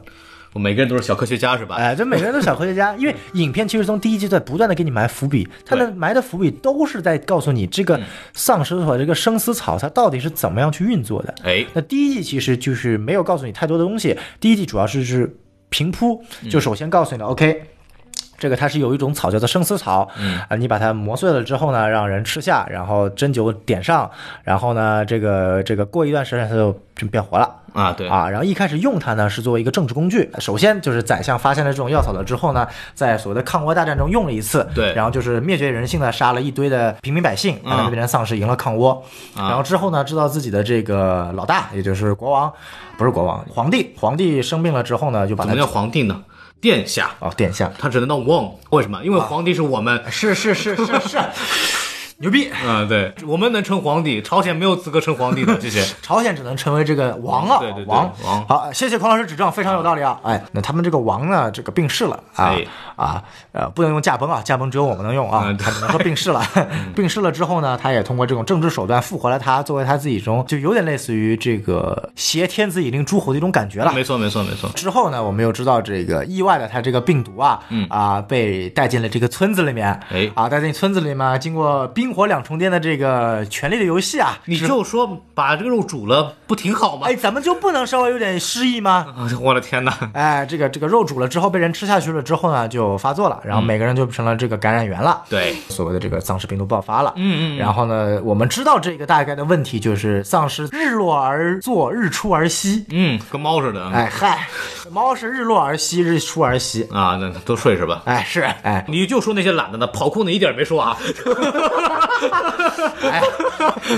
当时这影片是让我们这么理解的嘛，啊然后到了影片最后，我们这第一季的这个悬疑阶段，我们就告诉我们哦，其实他并不是怕阳光，他怕的是温度。哎，是但其实呢，影片中有条引线，其是实在我们的一些豆瓣的评论上也有提过啊，就在是第一季的时候，就第二季还没出来对之第一前，嗯第一季的时候就呃有一段不是在河上打架嘛，对然后打完了之后，几个僵尸掉河里面去了之后，他就失去了行动能力了，嗯，然后呢，你如果在那一阶段你那个画面特别暗嘛，你把它调亮的一些亮度，嗯你会清楚的看到它从身上跑出来一根根小虫子，哎对，而且一定要下那个一零八零 P 版的啊，七二零的就看不 出来，夏令真看不出来， 真看不出来。哎，这个一零八零 P 的版本，你看到有一两只小虫子跑出去，这个其实我当时第一次看的时候并没有发现，哎那是就说白了，真的啊就是嗯看影评才发现的。那这一刻呢，其实就是有预示到，就当时就有人讨论说，这个东西背后可能它真正意义上控制身体的，并不是所谓的一个草，嗯，而是它背后的一个虫子。对对对啊其实在哎所以驱虫很重要啊，猫咪每三个月就要驱回虫， 你是怕猫咪咬你是吧？很重要吗？很重 要哎吗？很重要，很重要， 搞得好像你身上没寄生虫一样。啊，我们也打过疫苗和那个哎，你哪个疫苗是防寄生虫的？啊，小时候吃蛔虫的呀，很重要的呀。哎 什么吹来吹来回来回来，嗯所以说呢，其实我们在第一季讨论的时候就有去讨论这些细节，嗯，当然到第二季的时候，其实就会去把它一个具象化，就是真正发现其实生死草本身它没什么特殊的，哎是寄生它它这个草上的一些虫卵，嗯你把它碾碎吃进去会孵化成虫，哎啊，孵化成虫了之后呢，就可以控制你的身体，嗯，它其实真的不是控制你的身体，它是控制你的脑子，哎就当它的那个虫子进入你的脑子了之后呢，它才能控制你，是的。啊，对，这个详见在第二季之后，医生写了一个百度百科啊，大哎，家可对，以长白草啊，它是长柏虫。啊哎，对对对，因为影片中其实有些解释，就是说有些人被咬了之后。他不会变成嗯丧尸，丧尸，对他吧咬了只就死了就死他了，只是死了嗯。然后有些人呢，他是咔哎啊就咬了就变成丧尸了啊这具体区别呢，其实呢，影片中也没有给一个特别详细的解释嗯嗯，他只给了一些相关的一些细节。对对对，对啊，那比如说在这个医书上有提到，如果你是直接死了之后呢，你吃了这个草，你会变成丧尸，对不对？啊对被这个直接吃了，就是依次传播的这个嗯人、吃了这个丧尸之后咬到的人，他是不会变成这个所谓的这个丧尸的。就是有一个一代丧尸和二代丧尸，对吧？一代丧尸是被那个是用那个生死草直接作用的，直接作用就的直接复活的，就比方说哎大王，对吧？哎，大王，王，对吧？哎，我们的王或者说这个老王老王老对王，然后对或者说这个那个他的师傅，对安炫大人嘛，哎对安七炫不是， 安安安安炫大人，安炫大人，哎对对对然后还有第二代，第二代就是那个肉煮过之后，对吧？对吃过被感染人这个肉，然后呢，它就会变成二代丧尸。这种对对丧尸呢，就是就可以咬人传染，有人传染，对嗯对。他第一种是告诉你这个是一个现状，第二种告诉你是这个虫进入脑袋之后才会被感染，但是他并没有解释两者之间的关联。就比如说，为什么一代丧尸咬了你之后虫子不会进脑子，为什么二代丧尸咬了之后虫子才会进脑子？这其实他并没有解释。嗯，这可能就跟这个肉煮过之后虫子更加活跃有关系。对这就带来一个什么问题呢？哎小桑老师这个其实就跟第三季有关了啊，啊，因为我们知道呢，其实，在第二季的结尾呢，我们时隔时间一隔晃过去了八年，嗯，哎，大家都以为这个丧尸没有危险了，但是影片的最后其实告诉你，丧尸危险还是很大的。那其实就可以提出来我们的第一层猜想啊，就是首先我们可以分析一下这个虫它的一个弱点。嗯，第一，它这个虫怕温度，就温度高。嗯，那温度高的一切，你包括阳光，包括火，就说通俗一点，它怕火哎，啊。第二点，它怕水。嗯它比起火更怕水，因为你只要把你受伤的伤口浸在水里面之后，你就不会死了。啊，对。嗯啊，你火只能起到一个防御作用，但是水可以起到一个类似于根治的作用。但请您给我解释一下，在第一季的时候，我记得有个非常有意思的镜头，丧尸全身都着了火，哎然后在那跑，跑得非常开心。他确实怕 火，但是他着火了之后，他也没办法嘛，他只能跑了 呀。我那个镜头给我印象太深了，你知道吗？然后第二季的时候，这个女主把火把往一举，没人过来， 你知道吗？这就是把我逗坏了，我就觉得女主这个光环太强烈了，不是因为火他们才不敢过来，是因为女主的光环实在太强 烈了，圣光，啊我操！ 哎， 就是首先，这应该是丧尸是会被，就是正常丧尸的设定也是，就是丧尸会被光线所这个吸引，这是肯定的。但是呢，如果你只是一个比如说 LED 灯，嗯那他肯定不怕，就直接把你咬死了。呃，嗨嗨嗨，这这什么乱七八糟，白炽灯才行了，对吧？哎那么这里就有个问题了，哎啊，哎它第一怕水是吧？哎，第二喜欢那个寒冷的天气啊，这个东西会造成一个问题，嗯。我们都知道虫子怎么样才能活跃呢？嗯，是要人吃了这个丧尸的肉才能够，而且是煮过的肉，嗯对是吧？才能够进行感染。对嗯问题就来了，哎，它既然又怕水，又怕火，那么它们是怎么在煮过的肉里边生活的？哦，这其实就是第三季这个疑 点。哦，你说一说，哎，这个我们就去想，这是我自己的一个想法，因为啊，调料放少了还是怎么着？哎嗨，哎就是它会不会有一个双重的一个否定等于正向反馈的一个作用？嗯因为它怕火，它也怕水，但是如果水和火加在一起，对它进行一 个一个加热的一个作嗯用。因为我们仔细去想，你还记得这个影片最后去侍奉这个小王子的这个太监吗？哎，这个太监你会不会觉得有点眼熟？嗯，是那个蹲坑少年吗？哎，对呀、啊就蹲坑少年， 就这两个角色用一个人来演，肯定不会是一个意外。蹲坑少年那个时候，他镜头里面一转，没有给他的结果嘛。门外丧尸在赶，然后厕所隔间里边，你也上面你也爬不出去，爬不出去，丧尸在边上，那怎么办？只能往下走。哎啊，具体我就不描述了啊。哎对对对反正最后他活到了后来，然后出现在了最后一个镜头里边，就是跟这个新的王就小朋友，对这两个人有一个互动。对哎对对对而且怎么互动呢？并没有拍，就是给到了一个太监镜头，然后又直接给到了这个王的镜头，王的然后这镜个看到一个小虫在他脑袋那儿钻，这个里边到底有什么因果关系？到底是因为太监做了什么东西，然后王感染上了，还是因为王本身这个小虫子一开始说小时候没事儿，后来他长大以后慢慢这个虫子又开始复苏了，就没有人知道怎么回事了。嗯两重都有原因啦，就是我自己分析，首先在小太监去钻粪坑躲丧尸的一个过程中，他肯定是发现了什么啊他肯定发现了另一种，不管是抑制丧尸的这个虫子，还是说去激发丧尸虫子的一种嗯一种特性。我个人理解啊，粪坑的这个环境啊，这个是可能跟这个所谓的这个。潮湿或者稍微有点闷热的环境有点关系，哎它跟这个所谓的煮的环境有有点像嘛，就是你既有加热，又有好了，有画面感了，有画面感了。哈嗨，嗯， 所以说呢，切合他所谓的这个科学家政治阴谋的两个层面，觉得这个小小太监一定是，呃，侍奉在主人皇子身边一定是有原因的。其实你去看，我不知道你们仔细有没有看那个呃医女写书啊，哎就是医女写书的一段和她自己陈述给王子的一段有一段是有冲突的。你还记得王子当时要去杀那个小皇子的时候，嗯，呃，一女说了什么？一女说的是我把这个小皇子的手上，因为他被咬了嘛，嗯他我把他的手浸过水里了，然后对把的嗯把虫子逼出来，所以他没事儿，还给了一个相应的镜头，是的对吧？以此来告诉这个主角你不要杀他，他没有任何的这个危险性了。对的，但是当一女写书的时候呢，她是这么写的：当小孩子被咬了之后呢，似乎并没有任何危险性。嗯，就它这两个东西是相相左的，就它跟男主说的是有危险性，但我把危险性给逼出来了。对但他写在书里的时候，直接写的就是被咬了之后没有任何反应，而且他逼的那个镜头并不是当时我们去看到他那个镜头，而是之后他跟主角说的时候回忆镜头，所以它是一个主观视角，你并不知道他说的到底是不是真的，所以这就可能会体现出来一个问题，就是说当时女主到底是以什么样的方式去将《小王子》里面的这个虫给抑制下去的？究竟是真的逼出来了？因为在我们看来，它其实没有逼出来，嗯，它其实存在体内的，因为最后那个镜头嘛。那同时，我们就会去想到一个问题：虫子是对大脑进行控制的，那会不会可能，比如说对于年幼的人来说，由于大脑没有发育完整，虫子就会寄宿在他的身体里面，嗯等到他大脑发育完整的那一刻，虫子才会进入他的大脑，开始控制他成为丧所尸。以我我我的观点就是，他这两段描述并不冲突。他那个跟王子说的是那个虫子给逼出来了，对吧？他只是说虫子给逼出来了，但是中间的空间就是你说的这个问题。不是啊，不，是我我的意思是说，如果按照你一书写的，小孩子被咬了没有任何问题，你为什么要逼虫呢？因为它会存，它会存在体内，有可能在长大之后再再再感染啊。他没有，就你我说的这都是猜想，但是一女不会这么做。你自己想想看，一女的当时处境，OK，一女如果当时发现小孩被咬了，第一想法是什么？嗯是不是逼虫？对，如果他做了逼虫，虫子确实逼出来了，他就不会按照医书上写的对小孩子没伤害，因为对小孩子确实是有伤害，是他逼出来了之后才没伤害的，这就是一个误差嘛。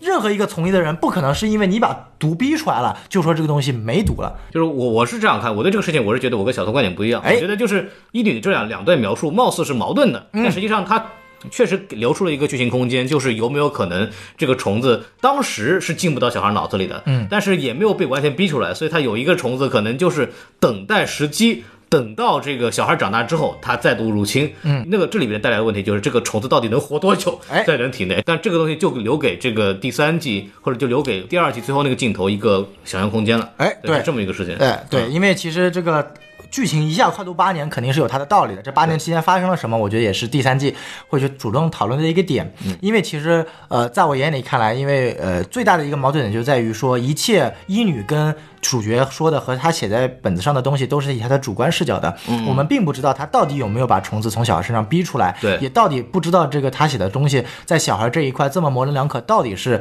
发生了什么？嗯，因为我们所知道的唯一一个客观真相就是虫子还在小孩体内，并且小孩目前正正常常的活着的。嗯，那当年他到底有没有把虫逼过？还是说他逼逼出来了之后还有留存？还是说他当时只是发现小孩没什么动静就没管了？嗯，这一切一切都是等到第三季我们来等待解释。包括第三季我们知道最后他这个全智贤登场啊，我们对可以看到就是说这个丧尸可以通过铃声去等于说是可以给用起来了，嗯就相当于就说未来就存在这样相关的一个职业了。哎，啊，你可以通过丧尸来完成，你就真正达到了当时这个宰相所要想要去做的一件事情，就是将丧尸为自己己用。哎，就这是其实贯穿两个季的一个观点，就是说丧尸本身是作为一个政治工具的，嗯它是作为一个不死军团的，对但是它呃，由于反派一直没有办法找出这个控制方式，导致最后这个丧尸暴虐，他们也死在了这个自己所造成的这么一个阴谋之下。嗯，但是我们看到第二季的结尾，确实发现这个丧尸是可以被控制的，那其实就引出来第三季最大的一个论点了。原来的这个大反派的目的只是国王变成了丧尸，然后把它囚禁在里面，就那等新新一代出来之后呢，把国王干掉以后，就名正言顺的就顺应下一个王朝了，啊对，就但没是事儿了。对，那新的一个可能会更胜一层楼。对我不会去把你王子杀死，我会让你变成僵尸之后，你反正听我的话。那可能之后会发生的东西会越来越多，那这个不知道会发生什么就了。看病毒能不能进一步变异呗，对吧？啊对是对这么一对个事情。我觉得还有一点特别需要关注的就是，根据这个影片的描述，病毒来自于中国。嗯，还有辱华警告哈，哎完了这个豆瓣条目被删警告啊，哎这个嗨，这个它这个它是来自于黑龙江鸭绿江边的。啊，鸭绿江边，哎，这个特别有意思，是等于说它这个生丝草它是外来物种，嗯它是来自于鸭绿江边，本身是作为一个卖钱工具被引入韩国境内的。所以说，由此引到了一个历史问题。嗯，那么众所周知啊，这个抗倭时期是在万历年间。万历皇帝有一个非常著名的这么一个特征啊、哎特色，他他就是不上朝。那么为什么不上朝呢？嗯，是不是也中了病毒呢？啊， 呃，就跟历史印证上了啊，这个是是就是是万一搞到中国去，然后就是啊，回来我们的皇帝也得了，是不是嗨 所以说不上朝，对吧？对吧哎，这个就不知道他敢不敢这么拍了，因为他如果真的这么拍，可能就万历十五年到目前为止仍然是一个历史疑团，就是一个年富力强、这个励精图治的皇帝，为什么突然不上朝了？嗯，到现在也没有解释。这个这个事情真的是很吓人啊，这个、哎很值得玩味的一个东西。因为这里边其实给大家稍微补充点历史知识啊，就是我们刚刚他讲的这个叫湾区啊，叫商贸队，它是通过生死草这个东西来传播这个病毒的嘛。是的那么这个东西呢，在历史上真有这么一个团队的，嗯这个团队呢，就真的还是就是来跟这个明朝做贸易的。为什么可以跟明朝做贸易呢？是因为本来啊，朝鲜跟明朝是不做贸易，但是那个抗倭战争之后，是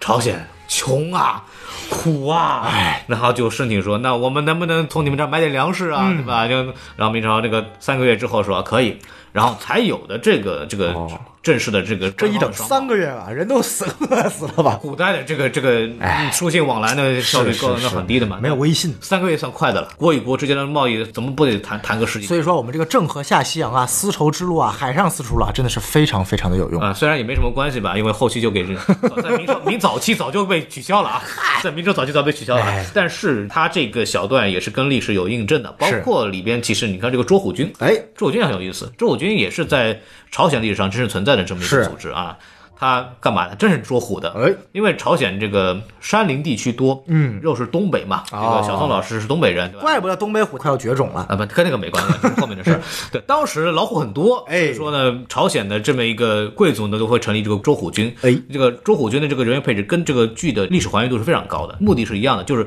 找那些身份低贱的一些呃身手矫健的人来组成这么一个精英部队，对然后来捉老虎。而且也确实如同剧中所说，在当时的李氏朝鲜，捉虎军的战斗力远远比正规官军要强。那必须的，打人比打虎要简单多了。可以这么说，但是就另外一方面，我们也可以看到朝鲜的这个军备水平确实非常的啊差。这么理解也没有问题。抗倭的时候，基本被日本人就打得屁滚尿流了。哎就后期还有一个旅顺船的归船，就在海战上还占点便宜，在陆战上基本上就是日本那时候侵华战争三个月灭中国，哎那时候灭朝鲜一个月都不 用了。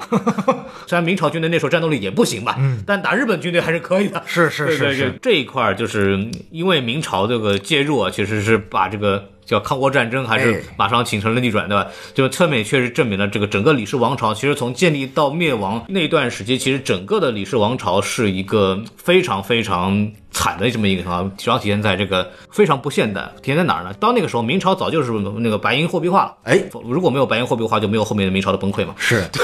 对，然后黄老师历史课，大家好好听好。但是在朝鲜呢，其实是目前是它是没有白银作为这个主要的货币流通的，嗯，所以它还是用粮食来来这个什么的，然后包括他们连官员的发饷，你的也不是给你钱，也是给你发粮食，啊就是以物换物质啊，就是非常原始的社会非常阶级原始、非常不现代的一种金融金融体系。嗯是，然后刚打完仗，农作物的这个生产能力也非常差，是是，所以导致这个社会这个经济基本上是濒临崩溃的。第一产业非常薄弱，所以当时在剧里面体现，比方说这个官员的这个俸禄非常低，嗯，堂堂世子的这个首席保镖啊，哎，给块牛肉就走。那个时候真的是一年的那个俸禄，基本有个温饱。官员如果只靠俸禄是活不下去的，是啊，就还是得靠这个盘剥百姓，对吧？就京官是接受这个外官孝敬，外官是盘剥百姓。哎啊，这个在明朝历史上这个都记载的，这个跟中国的古代的很多结构是非常类似的。对对嗯当这都官是有员。记载的。当然是了，当官员的这个俸禄不够高的时候，就出现这个问题。那么嗯朝鲜也一样的，就官员俸禄不够高，然后另一方面就是农业生产力非常低下，是导致呢农民嘛或者是底层人民更没有饭吃。哎，你看，没有饭吃这个事情，就直接引发了僵尸的这个肆虐。哎对为什么当时僵尸会肆虐？是因为他们没有饭吃，所以只能吃人。哎，人吃人嘛，对，这个又客观的显示了这个这部剧的这么一个讽刺自现实的这么一个一个体现嘛。这些小的片段都是跟李氏王朝的史实是非常吻合的。对，这里引申到另外一个问题，就是前段前两天不是有一个消息说，嗯，这个剧《王国》在台湾的译名叫《李氏朝鲜》。呃，李氏朝鲜，它是起了一个谐音嘛，因为本来那个时候王朝是李氏王朝，对他用了一个尸体的尸，那么，李氏朝鲜为什么会被改名呢？它被改名叫什么了呢？叫师战朝鲜。 哦，就是僵尸大战朝鲜。对，可以这么理解。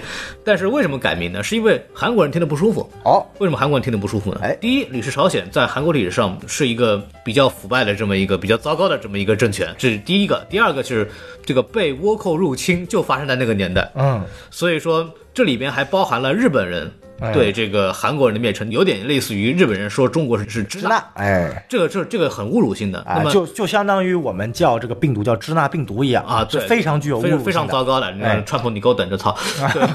，Tuck from，哎 Tuck Trump，Tuck Trump，这是个美国俚语啊，这个啊是美国俚语是是就把那个 T 和 F 调反过来，是是是一个比较文明的 说骂川普的，这是川川普的方式哎，就是扯远了。所以说，为什么就是韩国人很反感那种，要因为很多日本人在。说一些蔑视朝鲜的或者蔑视韩国的时候，也会提到“李氏朝鲜”这个词儿。是他在韩国的字典里边也记述的是有贬损朝鲜这个种族的这么一个意味在里头。明白所以说会被要求改编。所以这个剧剧真的是一个非常非常贴近韩国那个时候历史的一部剧。就是我我稍微引申一下呢，就是为什么古装剧很多时候它有很有力量感呢？嗯，就是因为。古装剧你要非常对历史要有很贴合的这么一个部分，因为你贴合历史了，你反而会更接近现代人的心态，因为是历史都是人人发生的，啊，我们永远都在不断重复历史所犯过的错误，永远不会变。对我们永远没有学会过，我们对历史最大的、最大的记忆就是我们永远在遗忘。就学历史的目的不是让你去不犯以前的错误，是让你犯错误的时候知道该去向哪个历史道 歉。 也不能说就是可以看看其他人怎么处理这个问题嘛，哎对对对对对其实是是这么一件事情。所以说，越成功的古装剧或者越有影响力的古装剧，无论它是什么题材，嗯。它都是尽量的要做到跟历史要有一个契合，嗯，然后才能更接近现实意义，人的心态，对对更更接近一个人的心态，这是非常重要的。所以为什么我们很多的古装剧，对隔靴 搔痒，或者是根本就是披着一个古装的外衣干别的事儿， 哎，国产古装剧警告，这个国家政府有说啊，这个古装剧以后少拍，少拍一些架空题材，不知道在说什么的，要正视中国历史。嗯，好吧，嗯，好。虽然这这样的话，其实也并没有真实历史。哎呀，我们这不是党费要交吗？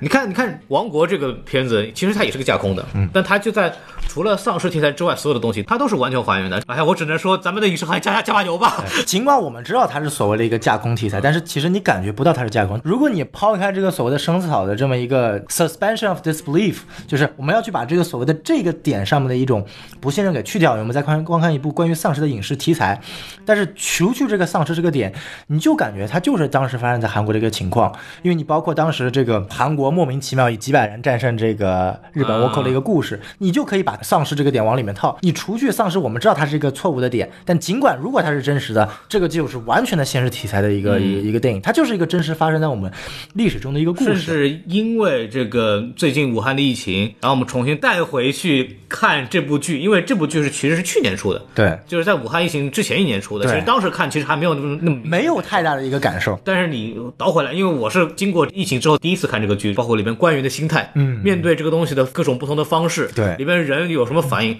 都是可以找到在现实中找到映射的。对你包括美国什么特朗普啊，这个连续几天说没事儿，最后一天宣布国家进入紧急封锁状态。然后比如说前几天也爆出来新闻，很多美国参议员几天不关注这个疫情事件啊，都去抛股票去了。啊，对，就不论古今中外发生这些事情的时候，人的人性啊都是一样的，哎对所以这也是为什么这部剧有非常强大的生命力的一个非常它是有作为爆款的一个潜质的，包括你仔细想想看，这个病毒的爆发时期，它是处于一一年当中最冷的时候最冷的时刻对啊，这也是为什么当时第一季结尾那个时刻是刚刚应该是一个节气过去之后开始变冷了啊，所以丧尸才开始出来，就有点契合于一个病毒它能够去扩散的一个最佳时间，因为我们知道 SARS 病毒、非典病毒也是在一年的年末这个时期扩展对的，。因为这个天气热了以后，病毒倾向于会活性会比较减少。哎，对，而且它这个里边还有一个问题是，从南往北走，其实它的这个本来这个天气也在变冷，不同地域的这个平均温度也在降低，所以这也是它为什么后期白天它也能跑的一个非常重要的原因。因为我们知道这部很严谨的这部剧，就算等到第二季出的时候，也是肯定在新冠疫情爆发之前，它就已经拍完了。嗯，但是你完全不会去猜想到它跟新新冠肺炎它的很多在方面的重合，以及这个看起来、嗯呃是映射，但其实并不是刻意映射的一些内容。对，因为我就怕有些人当做刻意映射，你知道吗？ 但问题是你太危险了你想想这个拍摄周期就知道不可不能可映能射吧？。他就是把这个世界上所有民族、所有的人，在遇到这样的事情上，都会遇到这样的这种问题。哎，对，对，当然，我觉得里边还有个核心价值非常有意思，就是首先你看下等人的子孙，嗯，变成了王，然后我们的蓝血人，然后下去打打怪去了，包括里边还安排了一个黄叔的情节嘛，哎点出一句话说“民以食为天”啊，哎这个我们这个要以百姓为主，然后还是传递了一些正确的政治观点，包括真的王也不当王了，他其实又有一些现代性。但其实他，你去仔细想嗯啊，你他其实一个政治非常有意思的阶段，就是你除去我们所谓的这个宰相的他的一个邪恶阴谋，他其实本身的政治水平是很高的，嗯他能够去把一个国家给治理的井井有条。嗯，有条也算不上吧，反正人民生活的也是很苦的嘛。他要去剥削人民嘛，但对你从他做这几件事情可以看出来，其实说白了，当时去用生丝草、嗯去杀死居民，去获得这个胜利，其实对于他来说也是一个迫不得已的做法，因为你不这么做，国家就灭国了。哎，这个地方非常有意思。你你提到这个事儿，你没有发现这个我们的赵大人在转嫁这个矛盾吗？你想想看，他发现这个十四草，对，然后告诉安安七炫不是，告诉安炫大人啊，嗯说你看我们这儿有个草，你看他弄完以后，他就可以别人丧尸，你看对我们不就可以赢了吗？对啊，但是他并没有说啊，他并没有说说那个什么我们要把它怎么我怎么样我们你一定要这么干，或者说怎么样。我就是告诉你，然后安炫这个时候脑子非常清楚，说：“那你告诉我干什么呢？安炫也是个聪明人，聪明人。”但是他一旦告诉你，你就偷不了这个干系了。你要是不听他的话，嗯你这个失败了，全国出了事儿，那个算谁的？对对吧？你要是赢了之后，这个出了问题，是吧？算谁的你有责任哎，你有责任之后，他又为了后面又埋了一步棋哎，你内心有愧，你有责任。你在这件事跟他是同谋者，对那么你在反对他的时候，只能支对持回家了。关键他更牛逼的是，他已经先转化了一个丧尸，嗯摆在了那个人眼前，告诉你，现在这个丧尸已经转化出来，你已经看到他的攻击力了，你自己选择你到底要这么干吧。对，就他这个非常嗯很心高狠很手辣的，高明，把责任撇得很干净，你自己对做选择。对对对我就告诉你有这么一个选项，然后反反观我们所谓的男主啊，男主本身他的一个价值倾向是非常正确的，你包嗯括我民以食为天啊、为民啊，然后去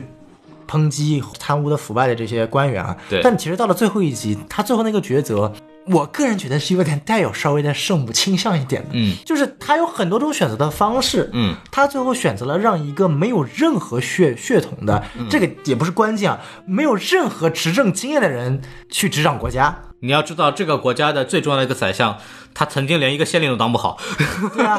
然后他选择让他他这个是更深的裙带关系了，我觉得。我们首先没有看出来赵范八的这个宰相能力到底有什么是强的。最后有一句话，就是他八年之后跟那个呃身边的那个侍卫聊天的时候说：“哎呀，多亏了你这个国家治理的井井有条。”但是通篇两季，我们没有看出来赵范八有任何的。政治能力，或者说没有任何的能力，他当上宰相的原因就是因为他是男主身边的人，嗯啊。其次，他是王的男人。他是王的男人。对其次，你你让这么一个很小的小孩去当王，那谁来治理这个国家？那反正我是不知道，可能影片没说这八年期间到底是谁来治理这个国家的。首先我不知道，其次这件事情有很多解决方法呀。你比如说大臣说了说，呃，我们不能让大家知道说这个王还活着，所以说你必须得把他杀掉。那那我能理解男主说我不想再杀另外一个无辜人了，那你把他藏起来不就行了吗？因为他本身也不是王的后代啊。你就你就对外说你这个王在在宫廷爆发的时候被丧尸咬死了，我我我该称王称王不就行了吗？然后最后说好了，我不杀了，你当王吧，我因为心里有罪，我我犯贱了，我杀了我的父亲，然后我就就去辞官，然后我就去当了一个游侠去了。就我觉得这一刻，反正在于我看来，对于这个治理这个国家，并不是一个很明智的一个选择。它里面有很多种倾向，但是首先你说的这一点，一个很大的一个助力佐证是什么呢？就是并没有多少人知道原子这件事情。对啊，这个没还活着没几个人知道。这里边有个问题，就是首先我们要知道男主的背景。当然我，我不是彻底反驳你啊，啊但我就说我自己的一个一些观察，就是哎首先男主很难当皇帝了，他的弑君这个事情嗯，就全传开了，就大部分人就并不知道发生了什么，他只知道我们的王被我们的王子给杀掉了，是然后他现在要当皇帝了，这能干吗？这能干吗？这个会很重要，因为因为我们只看到了王宫里发生的事情，哎但是全朝鲜有八道呢，哎，对吧？你又弄了一一道被感染，然后宫中被感染，然后中间这些人，特别是那些拥护赵氏政权的这些人，他怎么想？他是肯定不会善罢甘休，就他当皇帝肯定会。经过一个过程，就是再起刀兵，再评判，哎嗯这对国家的长治久安是没有好处的。然后第二呢，他也很难得到马上得到认同，这个是很危险的这么一个东西。是，还有就是这东西真的能藏住吗？根据我们过去的中国历史来发现，这种什么传说当中有一个王流落民间，然后他反过来反扑的这个事情，咱们没有少上演这样的戏码。问题是这个真的他不是王，他就是一个宫女生的孩子，他本身就是一个错来来误来啊。，明朝的这个皇帝朱允炆了解啊一下，好吧，那也是。朱三太子了解一下，那我就不断这不懂这段历史了。就是清朝的朱三太子。从清军入关一直到乾隆也死，都在讨论朱三太子， 这他妈一百多年了，好吗？你就可以知道有这么一个政治阴谋能流传多久。嗯，包括这个朱允炆也不用讲了，到朱棣死，可能这个消息都说他还活着，就这种东西不能有后患的。嗯，就你不能给人抓住说还这个人还有可能性活，那么他一定会有不断的有人力量在想颠覆这个东西。那么理论上来讲，那我从他具体的角度来讲，他可能合理啊合理的，这个人啥都不懂，反嗯正这个小孩子啥都不懂，然后扶他上去。然后第一，我不能杀他，是因为他是我侍卫的儿子，我答应他我要保护他、嗯这个我明白这个这个一点是能佐证的，还有一点是他上去以后，我把我的人安插到身边，嗯，也挺好，对吧？就完，我也是完全可以保证我自己的安全，也控制的。第三点也是跟剧情的主旨符合，就是我当王没有用。我要成为一个体恤民情的王，啊那么怎么办？那比不上你深入人间，哎深入民间嘛就。这个思想就非常非常美式了。对，就这个思想就就很非常美美式，了但是就是你从剧情的角度上也是可以理解。对但你也从东亚历史的这些会会有一些疑问，但是我觉得也能找到一些历史佐证对，，也那能当然够也理解可以。对对因为我的一个想法是什么？就是呃，我在这个方面最大的疑点还不是这个。影片中已经无数次提到过那个流落在民间的真正的王族后裔了，就是对被流放的那个皇叔。嗯，因为本身那个我们知道被自己女儿杀死的这个国师啊。呃，他好像宰相国师无所谓了，就这个大反派，他本身是嗯想立那个、想把那个流浪在外的人给请回来，然后当皇帝，然嗯后做傀儡的。对的，包括男主在最后也去找了那个、嗯那个流浪在外的人，跟他有段谈话的。所以我本来以为结局是我本来也没有觉得男主最后会当王，因为只要他当王了，这个故事就真结束了，他也嗯需要在外面继续流浪。对，然后呢，主要原因还是为开坑。 主要就是开坑嘛，就我明白 的。但是我也不会觉得说这个小孩他真的能立王，因为第一，不管怎么样，血统这个概念在。王朝的一个心中的地位是非常高的，对一个没有血统的人真的要称王，其实是一个对于一个呃一个王朝的一个大不敬，不然的话为什么要就全都取消赡养制作为世袭制呢？？就世袭制就是一个以血统来维持、对维持家统呃统治的统治的这嘛么一种方式。对，所以我当时想法是你不管怎么样，你最后的结尾是 OK，我小孩我不杀，嗯那我会去找真正的皇叔过来当皇帝，嗯然后我自己辞官隐命。然后这个我觉得是我当时看的时候，我想的一个比较合理的一个第二季的结尾的这么一个感觉。但是他最后是就是皇叔那条线引了半季了，最后就没了，就没管 了。皇叔的目的就是告诉你，你要到人民当中去。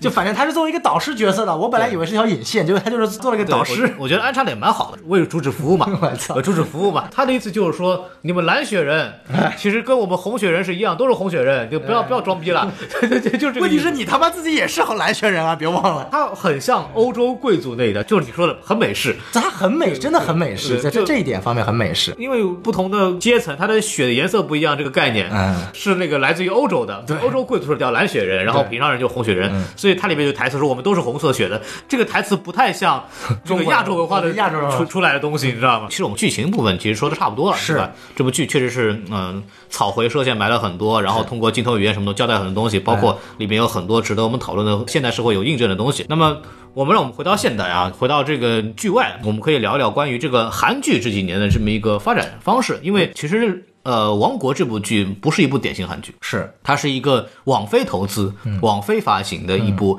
由韩国主创为这个执行团队来做的这么一套东西。嗯那么从这个一部影视剧的国别界定来说，嗯它应该来说算是部美剧。得看，因为怎么说呢，就是这部剧本身也是由韩国公司来有一呃有做的是吧？也有因为也有制作就的韩国和美国应该都对嗯都属于这个因为 Netflix 怎么说？Netflix 我的 Netflix original 就是 Netflix 原创的内容，它有两种界定方式。第一种，它是买片，就是对别人的片子已经做好了，我把它买过来，然后叫 Netflix original。比如他从电影节买过来的片子啊，然后他嗯呃这个也算 original 嘛？这也算，就是他确实会有很多他买片，就是别人已经做完了，嗯他买过来啊。 original，这就叫 original。哦，就是没有没有经过公开的其他的渠道就相当于就是我就是发行方了。Netflix original 它的意思就是说我是这部电影的指定发行方，嗯其其实是这个意思。Netflix 原创它有两个含义，第一，我买过来这部片子，它变成我的了，嗯。第二，我是实实在在从头开发的，不管我是买剧本还是从头开发，就是我实实在在这部片子是我这个投资从一开始开始做的，我全权来监管的。嗯对，那确实呢，王国是属于第二种级别的。对对对啊，当然啦，但是整体主创就是相当于就是呃，Netflix 给予韩国创作者极大的自由度来创作。嗯，换句话说是，我他妈不管了，你自己去拍吧，我就负责投钱。我我觉得完全不管是不太可能啊，对，就肯定是有美式的内容加它进的去的。结构对是很美剧的，对对是很欧美剧的，对对对，它包括它的拍摄方式和它的一些工业化的一个程度，包括呃，其实大家看那个毒蛇，它最近有出片《毒魔》的一个片子，讲了一下大概王国和这个 Netflix 的关系，就是它拍摄的一些专业技术团队啊，呃，包括一些呃整体的工业化的一个过程啊，呃，包括资金方面的一些资源啊，肯定都是美方这边提供的。嗯，啊，当然具体剧本，因为本身这个剧是由一个漫画改编的，是一个韩国漫画。对，啊，叫这个《神的国度》。嗯，那么这个剧本身，包括你选角啊，你包括具体剧本的创作呀，肯定是主要是由韩方来进行的。对的，那其实就创造了一个很不同的一个一个感觉，就是这部剧你可以看到，它跟其他韩剧最大的一个区别就是这部剧的制作 production value，它的一个制作水准是真的很高的。对的，真的你没有看过这么大场面的一个韩剧，嗯啊、韩剧其实胜在很多，你比如说呃，这个情节细腻，对嗯脑洞大，但是它一定不会是胜在你比如说我这个东西拍的真的很高大上。他的感情戏很丰富，对吧？哎，对对对对对，你比如说像我们熟知的一些这个正常大家喜欢看的韩啊嗯星剧，星女的来自星星的星星的你你啊啊，什么这个继承者嘛啊这种嗯以以偶像剧为为核心的韩剧，就另一种形式呢，就是这种呃这个非常情感细腻的一些韩剧，你比如说像这个《请回答一九八八》，它有点情景剧的感觉了。对对，因为我们知道韩国的一个娱乐行业其其实比中国更加的畸，也不是说畸形吧，确实也叫畸形。就是韩国的财阀是控制了整个，就是你韩国是基本上不会允许你新生代的一些。呃娱娱乐娱乐做起来的，它基本上大的一些公司都是由韩国几大财阀掌管出来的。它的影整个影视行业是由 CJ 啊、呃 Showbox，、然后呃还有叫我忘了名字叫什么了，嗯，反正是由这三家影视公司外加一家比较小的四家的发行公司完全给垄断的。嗯，啊，然后包括我们知道，像 CG 它本身是做食品的，然后它开发出了这个娱乐行业。我国表示不服，中影垄断全部。我国唯二两家发行公司，一个叫中影，一个叫华夏，华夏是子公司。就我们知道，就是韩国它的一个娱乐体系呢，它是偏垄断型的，而且呢，它是呃。韩国它的一个娱乐公司，它一定是有所谓的一个大的财阀所控制的。像我们知道，当年的三星啊，什么都是曾经涉足过娱乐行业的，只不过最后没有流传下来、留存下来。所以说呢，韩国的这个影视行业，它会高度的一个，因为当年在三八六那一代的导演，因为目睹了国家很多的政变，我们知道韩国有无数的政变，就是你无法想象它的政变有多么复杂。当然，我们有很多的电影都会表现出来了，比如说这个南山的部长们最近很火，包括我前面说到那些，包括最有名的由宋康昊主演的这个啊出租车司机讲广州事件的，啊不允许在豆瓣上提到的片子啊。哎，对，然后我出租车司机，你搜你只能搜到罗伯特·德尼罗那部，啊对对啊啊然后包括还有就是这个叫呃辩护者。嗯啊，也是非常非常有名的。那其实呢，我们去看韩剧它的这个发展呢，它其实跟电影是完全不同的。我们知道电影这一块，韩国是非常非常的专业化的，嗯，它是由当年因为受到了这个国家改革之后，包括有一心愿意去发展的这些影人来到了美国，俗称三八六一代的导演来到了美国学习，然后带回给祖国，然后不断的进行商业化的发展。呃，有句话就是说，中国的电影行业差韩国是整整二十年。为什么说整整二十年呢？在九七年的时候。九七年的时候上映了一部片子，叫做《微情谍战》。嗯，《微情谍战》呢是韩国有史以来或者说现代化以来的第一部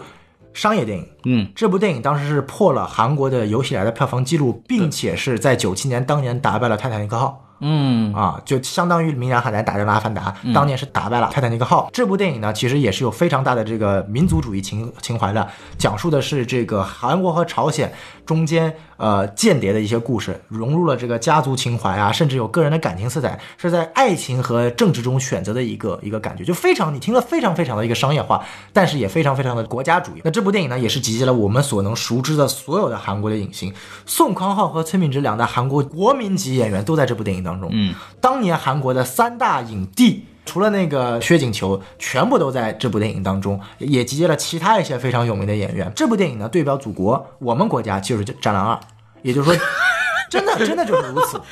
就是其实、啊好的，你去纵观韩国电影的发展跟中国电影的发展其实是一样的，一模一样的，永远都是由一部带有国家主义色彩的电影打开所有的商业化的道路。只不过我们没有一些政治运动和光头行动这样子的行为。对呃对对对对对嗯，当然了，因为它也是讲讲述出一个历史背景色彩嘛，讲述朝韩战争。那我们这边其实讲述的就是一个在目前这个环境下，我们国家对于一个国际政治制度的一个态度。实现命运共同体哎啊，是对是是非常这不容易。个我们绝对不惹事儿，我们主动不惹事儿啊，但是 对但是我们在犯我者虽远必诛。对，但是我们在非洲势力很强大啊哎，。是是是是是是，这这实话嘛，对吧？对对对非洲有多少挺着我们这老大哥，对吧？对对对对，都是都是好兄弟嘛，都是哎好兄弟嘛。对对这个我们不多提啊，但是我们可以看到之后呢，我们知道韩国走上了这个复兴的道路，哎包括呃一些比较。中低成本的艺术片也慢慢的嗯成型了。那直到非常有名的奉俊昊导演在零二年还是零一年的时候，带来了我们有有史以来最有名的这个韩国电影，也是目前被韩国大众所誉为最评分高的韩国电影《杀人回忆》。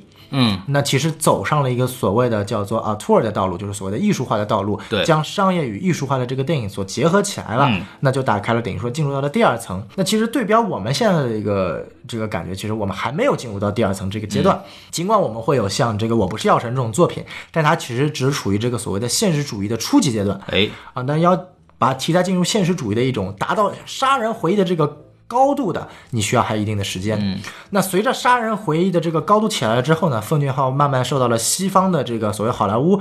这个体系的一个青睐，商业片对商业片的青睐，他就再次走上了一个更深刻化的一个商业道嗯路，就是你电影的发展一定是离不开商业化这条路的嘛。对的，他就拍出了就奉俊昊，其实奉俊昊一个人就代表了近二十年来韩国的一个电影的发展路线。从他的《杀人回忆》，在韩国有个专业词汇叫做 “high quality cinema”，就是高质量的电影，嗯就是把艺术化和商业化结合起来。然后下一步就是所谓的《汉江怪物》，嗯，就是真正的做到了一部全商业化的作品。《汉江怪物》说白了，简单一点就是一个打怪物的片子啊但它其实融入了呃很多呃这个思想隐喻、政治隐喻，对韩国本身的抨击，对美国政府的抨击，对啊，其实它都有融入啊。那其实就做到了一个哎驻韩嗯美军嘛，对吧？对，是是是，包括一开始他就说了，其实这个怪物的造成是当时这个美国要求韩国做一些实验，韩国又没有办法拒绝，就做了，然后啊导致了这个怪物出现了嘛。对对对啊，其实这一步就是发展成了。那有了《汉江怪物》这一步的这个成果之后呢，嗯，奉俊昊就正式跨入了好莱坞这个电影的范畴，那进入了好莱坞去拍摄了很多作品，包括知道这个这个《雪国列车》，对，包括甚至说，其实评分和呃质量都欠佳的这个呃 Okja，就是讲那个像猪一样的那个。玉子呃，玉子，玉子，嗯对对就那部电影，我是真的看的云里雾里，我觉得这完全不符合奉俊昊导演的风格。有呃养了一只巨大的科学实验怪猪，哎，对，然后有一堆这个明星参演啊，嗯，但通过这两点呢，奉俊昊是无疑打开了好莱坞对于自己的一个认可的，嗯，那我们可以你看到，我们虽然在聊韩剧，但我们已经电影聊了好久了，因为是分不开来的嘛，对，在之后呢，我们就看到了今年的这个《寄生虫》，就等于说韩国它的一个道路，由奉俊昊的一位人选就已经代表了它，呃，一个大概的一个商业化的路径了。除了这个奉俊昊之外呢，另外一个大家熟知的就是朴赞玉。朴赞玉导演呢，其实就是《杀人复仇三部曲》的这个导演，最有名就是《老男孩》。他的走的一个路线呢，其实就是一个以电影节为主的，他并没有说像奉俊昊一样这么的商业化。所以说，朴赞玉呢，在美国的影响力不及奉俊昊这么大。嗯，最后我们再提一位这个韩国的比较有名的导演，就是我们知道的韩国的前文化部部长，嗯啊李沧东。李沧东呢跟另外两两位导演最大的一个区别就是，这个导演呢他永远不会拍商业片。这个导演呢，啊就是艺术片走到底，以至于他的片子呢过于晦涩，大众其实并没有很好的去了解到，尤其是美国大众。这就是为什么他的作品最近一个作品《燃烧》，嗯，并没有在美国受到极大的一个欢迎程度。你论一个艺术造诣的话，或者说这个影片所所传达出的一个思想深度的话，它不输于《寄生虫》，嗯但是《寄生虫》它的一个。完成度，它的一个商业和艺术的一个契合度和它的一个节奏的把控度，是牢牢的抓住了奥斯卡或者说普对通观众心就中的或者一我们个说学院派，对学院派就是因为学院派就是一个我的语言要有用，对我的剧本要有用，对我是为了让观众看明白来服务的，对但是。个人导演或者作者型导演，他不在乎这个东西，对他的存在价值就是为了打破的。嗯，对对你比如像李沧东他的作品，你像这个《绿洲》啊，你像这个《燃烧》啊，嗯啊，都是非常非常深刻的体现出来韩国近几年来的一个发展过程的。李沧东对于韩国社会的一个了解，或者说他的一个呃思想深度是并不亚于奉俊昊的，我觉得是超过朴赞玉。呃，至于能不能跟奉俊昊比，我觉得这个见仁见智，因为奉俊昊本身他就是社会学专业的，对，但是李沧东他本身能够坐上韩国文化部部长这个职位，可以说他的功力是非常强。当然只做了一年，因为他自己表示对于政治丝毫不感兴趣，赶快下来，我继续拍我的电影吧。这就感觉像什么呢？娄烨当了我们的文化部部长， 你你别你没说顾长卫就不错了，顾长卫是摄影师嘛，人家说人家也是导演好吗？会让我作为导演没有什么很有影响力的作品，娄烨老师这个就不一样了，对吧？嗯对，拍一部进一步是吧？哎哎对对对对对拉回来说了很多电影的东西，对就是这个韩剧这个体系啊，对，跟韩国电影是两个路线，就像韩国演员和偶像对是分得非常开的。对，因为韩剧一般它会选择偏偶像偶派像的化的这个东西，它目的基本上也是为了捧一些偶像，跟国内不太一样。国内是明明自己是偶像，非要认为自己是演员，就你可以去演戏，这个我们没有办法，这是你的体系。但你不要认为自己是一个演员，然后妄图想演一个正式的剧，还让别人帮你配，这就这就很不合适了，这就很不合适了。包括甚至于我国的这个所谓练习生的业务能力，跟韩国也是完全不能比。你去看看归国四子，就这四个人，好了好了好了好了，在国内就已经是顶级了。哎对啊对就这在韩国其实就也不算是最顶流的练习生，对吧？啊但是人这家四实个人际能力确实强。确确实牛逼，但是但它是一门生意嘛，这个生意体系在中国其实还不够健全，这是另外一件事情。那么说到韩剧这个东西，说到韩剧，我们就不得不一一个词啊、这个词它的中文正统的一个翻译叫做“韩流”。嗯韩流呢，其实是呃说的难听一点，是韩国文化输出或者叫文化入侵的一个专有词汇。我们知道现在在中国最火的就是韩剧和韩国综艺啊对对更多的对韩国综艺会比较强，因为韩国这个造星体系啊，不得不说它是非常非常强的。嗯啊，那其实“韩流”这个词的含义就是通过韩国一些非常呃流行元素的一些文化传递到其他各国。第一个受到韩流入侵的其实是日本。对但是最强受到韩国入侵的无疑是中国。啊，最体现出来就是我们对于这个韩国女团文化，或者说这个造星文化你，像我小时候什么 H O T 啊，什那么我都不知道。这种。现在不就什么？呃我知道那个 Blackpink 很火，就是最近在那个《青你的二》的那个导师 Lisa，《青你》最近很火嘛。然后 Lisa 也是那个 Blackpink 的这个非常有名的成员。那韩流的这个入侵呢，其实就是掀开了整体韩国影视行业和娱乐行业对于其他国家的一个一个一个输出。但其实韩国电影呢，呃，跟韩流这个其实这两个完全是不同的体系，你永远不会看到像宋康昊这种演员，他去专门去演一部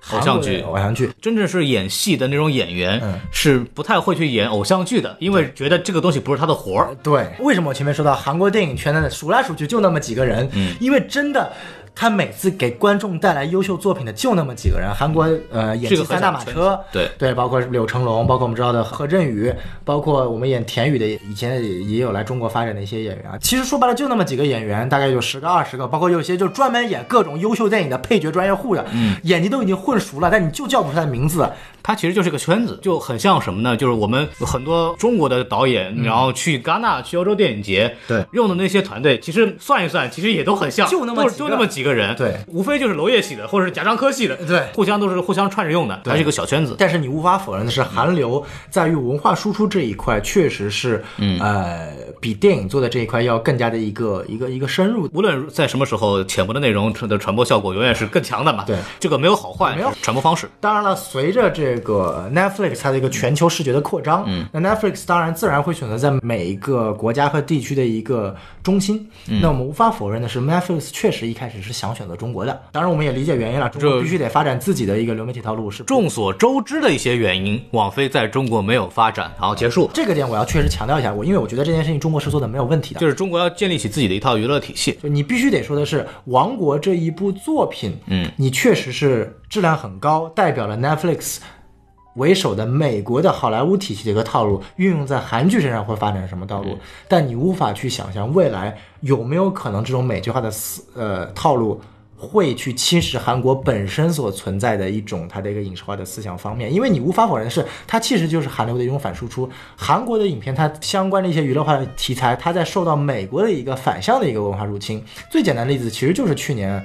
呃寄生虫获奖。寄生虫呃被奥斯卡承认这件事情，说到底，对于美国影视界的发展好处是大于对于韩国影视界的发展好处的，因为对于韩国影视界发展好处，它是得到了一个。全球最高级别商业电影或者说是大众电影的一个奖项的一个认同，那这个认同呢，本身只是一个别人的一个游戏体系。那这个游戏体系对于韩国本身电影的发展是有好处的，但是它更加的从深层次讲述的是，其实是韩国电影开始要跟美国电影进行下一步的融合了。这也是为什么会颁给奉俊昊，也是为什么奉俊昊会成功，也就是为什么李沧东永远不可能，你拍的再好，也不可能进入奥斯卡的这个评选范围，因为奥斯卡很清楚，我要的是有吸金能力、有大众影响力的一部作品。这也是为什么马上《寄生虫》的电视剧版本马上就会出现，这也是为什么马上奉俊昊会有跟好莱坞有更大的合作。这就跟李安一样的，李安当年获奖了之后进入好莱坞体系，拍了几部之后，现在慢慢的也要被好莱坞踢出去了。反观回韩国的现在这个题材，也就是到了王国这一个阶段。当然，我前面说到第一次找了中国，中国肯定是不会允许的，因为不管你现在的一个阿尤腾的制度有多么的垃圾，中国一定是要塑塑造自己的一个娱乐化体系的。那在韩国可能会有几个几部好的一个呃剧集发展，但是我们跳回到 Netflix 自己在亚洲市场的发展，肯定会选择在韩国啊。当然，日本也有好的题材，比如说我们前段时间非常火的这个《全裸导演》，嗯啊，我不知道孔老师看了没有，孔老师应该没是有不会看的啊，孔老师应该去看一下，非常非常的好看啊。嗯，刺激啊，啊，非常刺激。Netflix 既然选择了韩国呢，必然会对韩国的自己本身的题材有一定量的发展。那其实《王国》并不是韩国，呃，《王国》这部剧并不是 Netflix 在韩国试点的第一部呃原创剧集，之前有几部剧集，但都是失败了。但是《王国》呢，是因为毕竟是第一，它有原著的一个保障；第二，它这个题材足够新颖，而且确实是一个 high concept 的高概念的一个作品。提到丧尸嘛，外加提到历史题材，还是切合真实历史的，确实是会吸引观众看。第三，你的演员也是说白了，确实都是请的是当代的这个一流的。最能够吸睛的一帮演员，加上剧本和资金实力有功底，那你也能够去推进剧集发展。那我们可以看到，通过这两部的发展，其实可以看到韩流和韩国电影界的一个发展正在慢慢的一个融合，电视剧也在往电影的一个发展慢慢去走。发现就是韩剧的一个走向方向。不再是纯粹的通过好一点的偶像剧去吸引人。到了现在，从 Netflix 进入了之后，我们相信会有更加多元化的，类似于像《王国》这样题材的作品出现在韩国的电视剧作品当中。那具体这是不是一件好事呢？我觉得短期来说，一定对于韩国影视界的发展是一件好事。但对于长期来说的话，这个我觉得是大家说不准的一条路。我我自己的观点是，这对于中国影视界既是一个机会，也是一个警醒。中国目前发展到现在，它所要去走韩国的老路，所花的时间一定比韩国要短得多。嗯，韩国走了二十年的路，可能中国花五年到十年可能就会走出来，但是我们所欠缺的东西是还差很多的，因为韩国对于好莱坞这一块的一个思想深度的考虑和它一个对于本土化的一个变化，其实是在过去十年当中一个非常强烈的一个变化体系。这跟它背后当时韩国政府本身对于影业的一个扶持和韩国电影人本身对于影业这么一个呃观念的一个呃内容是有是有是有不一样的感觉的，因为韩国电影人他本身是把振兴韩国电影业作为一个国家使命的，因为我们知道，呃，中国没有所谓的一个电影之都啊，我们可以叫横店，但横店说白了就是一个片场，片场。美国有所谓的好莱坞，韩国有个叫所谓的中午街，嗯啊，当然现在也全部都移到江南去了，因为江南那块地方确实好啊。这个，但是当时中午街已经是当时仿美国好莱坞所创造的一块地方，中午街。那其实，在今年奥斯卡的时候，呃，《寄生虫》的编剧也提到了说，我要去感谢所有在中午街的这个电影工作者的朋友们，这其实就能够表达。说当年韩国就是为了去仿美国，他去所所创造一系列的制度，而且他所要去振兴影业的两种方式，其实就是第一，呃，集团性公司的介入，就相当于韩国为什么发展到今天，它这个集团性公司造成了独裁，其实就是当年的它的一个政治制度，国家允许并且希望在其他行业形成非常大的集团、财团、财阀。能够进入影视行业、娱乐行业，给了很多的相关的政治的这个抵税啊，包括减免政策，这才导致了有一部分系列的这个电影获得了投资，啊，进入到了这个所谓的一个正常的流转过程当中。第二点就是投资机构，同样的，韩国也希望很多相关的一个银行投资机构以及私募机构能够去投资电影，这个其实是我们在中国这方面目前还没有做到的。我们尽管有很多的政策去支持电影业发展，但其实它所所谓的一个政策发展，并不是一个真正的对于电影业一个良好的发展，它更多的是去吸引更多的人去看电影。嗯，这种政策的发展，只能说在短期时间内，嗯，能够带一些人去看电影，增加票房收入，但并没有一个很好的去帮助我们去，呃，更好的去规划我们一个电影行业就的一是个体系比。方说电影投资啊，包括一些这种或者制片的方式啊等等，都是我们还不够成熟嘛，对，就会有会有很多就是效率会比较低，嗯，包括就一些项目很难找到它合适的金主，金主可能不是很懂电影制作本身，所以他就并不知道应该去做什么样的项目，对会造成比如说大家一窝蜂去做一个项目啊，哎或者有些东西其实本来剧本挺好，但是就是从商业上我们不看好，嗯，这个东西就是一个市场不成熟的体现，当然。呃，还有更大的原因是这个我们是不太深度讨论的东西，对。但是我说回来啊，就你刚说了很久关于这个呃韩国本身整个电影和电视这个行业的东西，我来说一点实际的东西。嗯，因为录这个节目的前一天，我跟一个也是一个 UP 主哎叫中队长同志，哎，这个人他本身是一个电影导演，哦而且他是从韩国学回来的电影导演，厉害了，就是上海的一个拍广告片为主的嘛，然后他、呃也是从韩国学习回来的，然后他跟我聊这个事，因为他对韩国的电影产业就肯定比我们要了解了，是因为他在那边待过。然后他就说，为什么网飞会选择韩国？嗯，就最基本的原因就是因为网飞。只需要确立整个前期的这个开发体系，到落地执行的时候，没韩国这一套这个工具也好，它的整个执行流程也好，是全套按照美国走的，是无缝对接的。它是不需要任何沟通成本。对你要一个美国的团队或者美国的主创或者是其他国家主创到中国拍片，费死劲儿了。嗯对，所以它整个它的这个生态流程就完全不一样，所以就很难跟中国进行马上很快的合作。当然，除了这个历史形态问题之外，这种工业成熟度、匹配度也是一个很大的问题。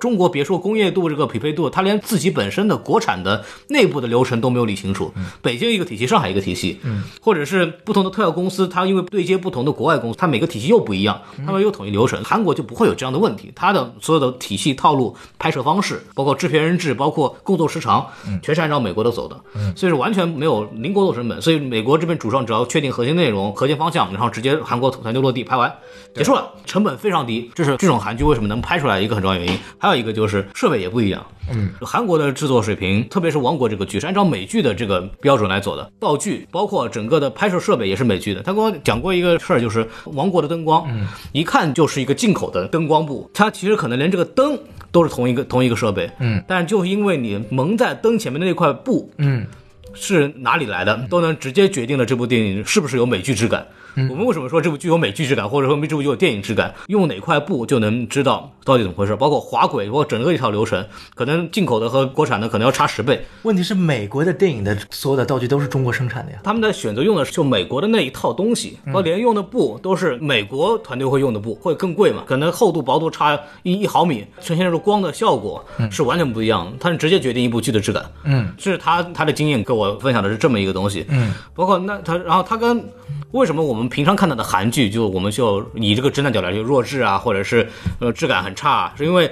大部分的韩剧是周更，就是随拍随播。嗯，然后我们平常看到那些所谓爱情的那种韩剧啊，一般的韩剧啊，它是没有分镜的，这这就很糟糕的。所有的景别不会有镜头设计，不会有什么光线的这种布景设计，大屏光、过肩镜头、正反打，嗯，就所有的常规套路镜头来一遍，然后拍完了。所以说这就造成了为什么《王国》这部剧跟普通的韩剧会有一个明显的区别。哎嗯，对，这就是从工业上面它是天生就这么决定的。说白了就是。工业体系成不成熟，跟影片的呈现质量是有很高的关系的。对就为什么你刚刚说寄生虫的时候，为什么寄生虫看上去那么好看？那所谓的好看，就是那么的大众或者学院派的好看，是因为它用的那套体系，它的布光什么东西就完全是按照那套走的。那么国产作品的一个很大的问题存在，就是它的执行团队是相对来说是不成熟的，它有它自己的一套运作流程，那么造成的这个质感，为为什么说我们的剧永远赶不上美剧质感？我们为什么永远不是那电影感的那种那种品质？从落地团队、执行团队，它的体系就是完全不一样的。对，对，因为这个确实是像我之前所说的，呃，韩国有一代导演叫做三八六一代导演，出生在六十年代，在八十年代上大学，那时候是大概在三十岁左右，嗯现在已经叫五八六了啊。三八六那代导演呢是韩国那个时期的最成功的一代导演，他们呢就说白了就是去美国学习的，嗯学习完以就后去好莱坞回来的。所以说前面孔老师提到的这些东西，就是韩国现在为什么影视特别发达的一个重要的原因，就是全世界最好的就是美国，那我就学美国嘛。那他们就学的比我们早了很多年，那他们既然就成了就会很多年，这是一个必然的道路。包括我从刚黄老师提到两点，第一个是我的一个工业制度，交流空间，这个确实在沟通成本方面的话，一定韩国是远远的比中国效率高的，因为中国说白了是属于自己的一套所谓的工业体系的，那我们都会很清楚它是怎么样去对于一些设备的一些或者说对于一些项目的一些开发。那第二块就是在于设备和器材方面的一些呃问题呢，也确实，呃，中国就是因为把大价钱都花在了演员上，他不愿意在什么灯光上，因为像像我们都去片场拍过的，在中国在横店拍戏，第一不收音的，嗯，全部都后期做，环境音都后期做，配音全部后期做，第二打光全部在一分钟之内解决。啊，就所有人就开光打光，咔一分钟之内解决，看似好像是效率特别高，其实是随便乱瞎鸡巴乱打。这个嗯就很多时候它是，比方说有的有的是要调快门的，嗯，但它调了光圈，因为同样处理过曝吧，都都有不同的方式，对吧？对不同的方式就就决定了这个人到底懂不懂。这个我们就不发表专业看法，因为对我们俩也不是摄影师对。这个具体的这个 cinematographer 他怎么做做东西，你肯定要处理处理到光，处理到相机，然后怎么打光这些关键的东西，那可就能是专业的人比较清楚。但这是一套是整个也是一套成熟体系嘛，因为我跟很多导演交流下来的原因，他也是跟我诉苦的，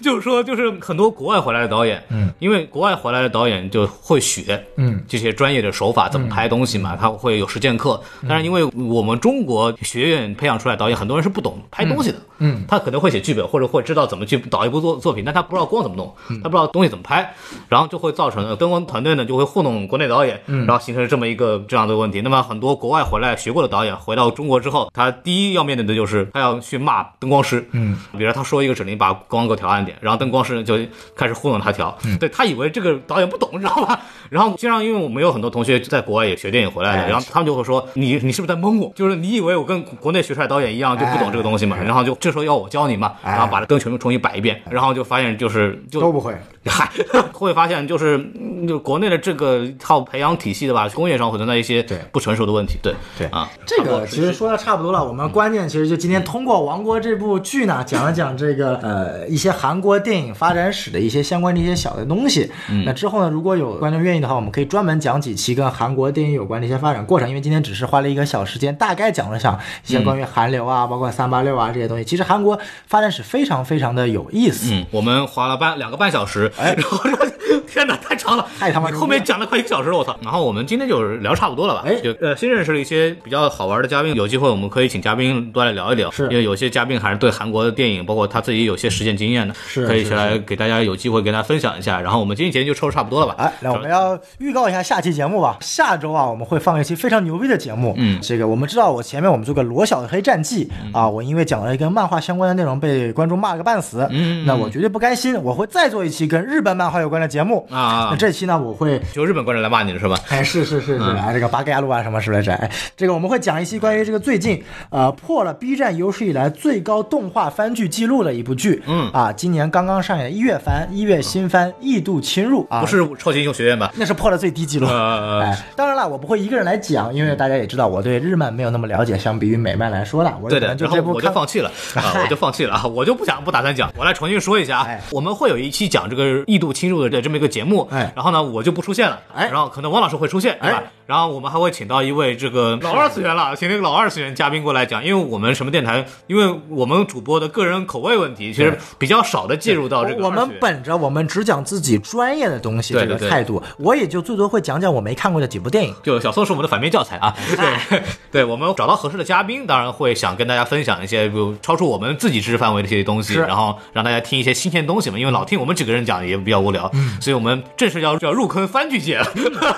入坑二次元了，所以说呢，也希望大家这个保持期待，然后说到这就差不多了，好然后在我们节目结束之前呢，欢迎大家关注我们的这个微信公众号 S M F M 二零一六，哎，为这个罗小黑呃战绩的粉丝们再听一遍啊！S M F M 二零一六，快进群骂孔老师。呃，只有到让人来骂他的时候，小宋老师才会把他说那么清晰。对哎是啊，对啊，所以我们还是希望大家呃喜欢我们，关注我们啊，喜欢的话就订阅我们的频道，或者是转发，或者是评论啊，都可以点赞都可以啊，帮帮我们这个破产电台啊，已经快四周年了，已经就穷得快揭不开锅了啊，是但是欢迎大家是多多是哎打赏。然后我们今天就这样吧啊。大家不知道孔老师这四年半啊，为了电台全职工作啊，一分钱没领。那四年半倒不至于，快死 了啊！对对对对啊，好好，我们就这样吧，我们就这样吧，好拜拜，再见，拜拜。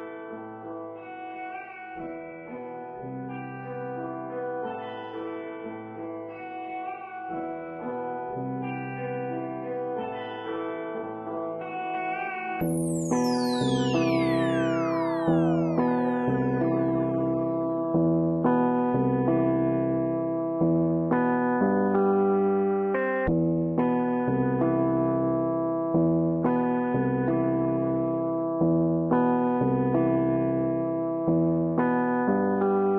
贯穿每个人的压抑，他似乎不能呼吸。有一个陌生的人，他跟他结为夫妻。太多人在这肮脏的地方努力的挣扎，他觉得这地方也许是对他们的惩罚。他忘了一切梦想，只能摸黑往上爬，所有痛苦、绝望、黑暗全都往他脸上砸。他说他在为了别人活着，使命艰巨，还说多建一所学校就能少做监狱。那么多的人心，到底哪个会感到罪恶？他已成为生活机器，梦想早就已褪色。打你出生开始，每个人都对你思想强奸，这就是为什么痛苦总说少在快乐旁边。每个白天都有傻逼不停撞着南墙，每个夜晚也有太多脱不掉的皮囊，每个白天都有太多新的人类被杀，每个夜晚也有太多僵尸还 I 没 need 回家 to be。strong, I need to be wise. How can I make it was a price? They take my heart, they take my soul, cause they don't care, they just roll the dice. I am screaming, hear my beat, and but they ignore, and I'm asking why. What can I say? Say, say,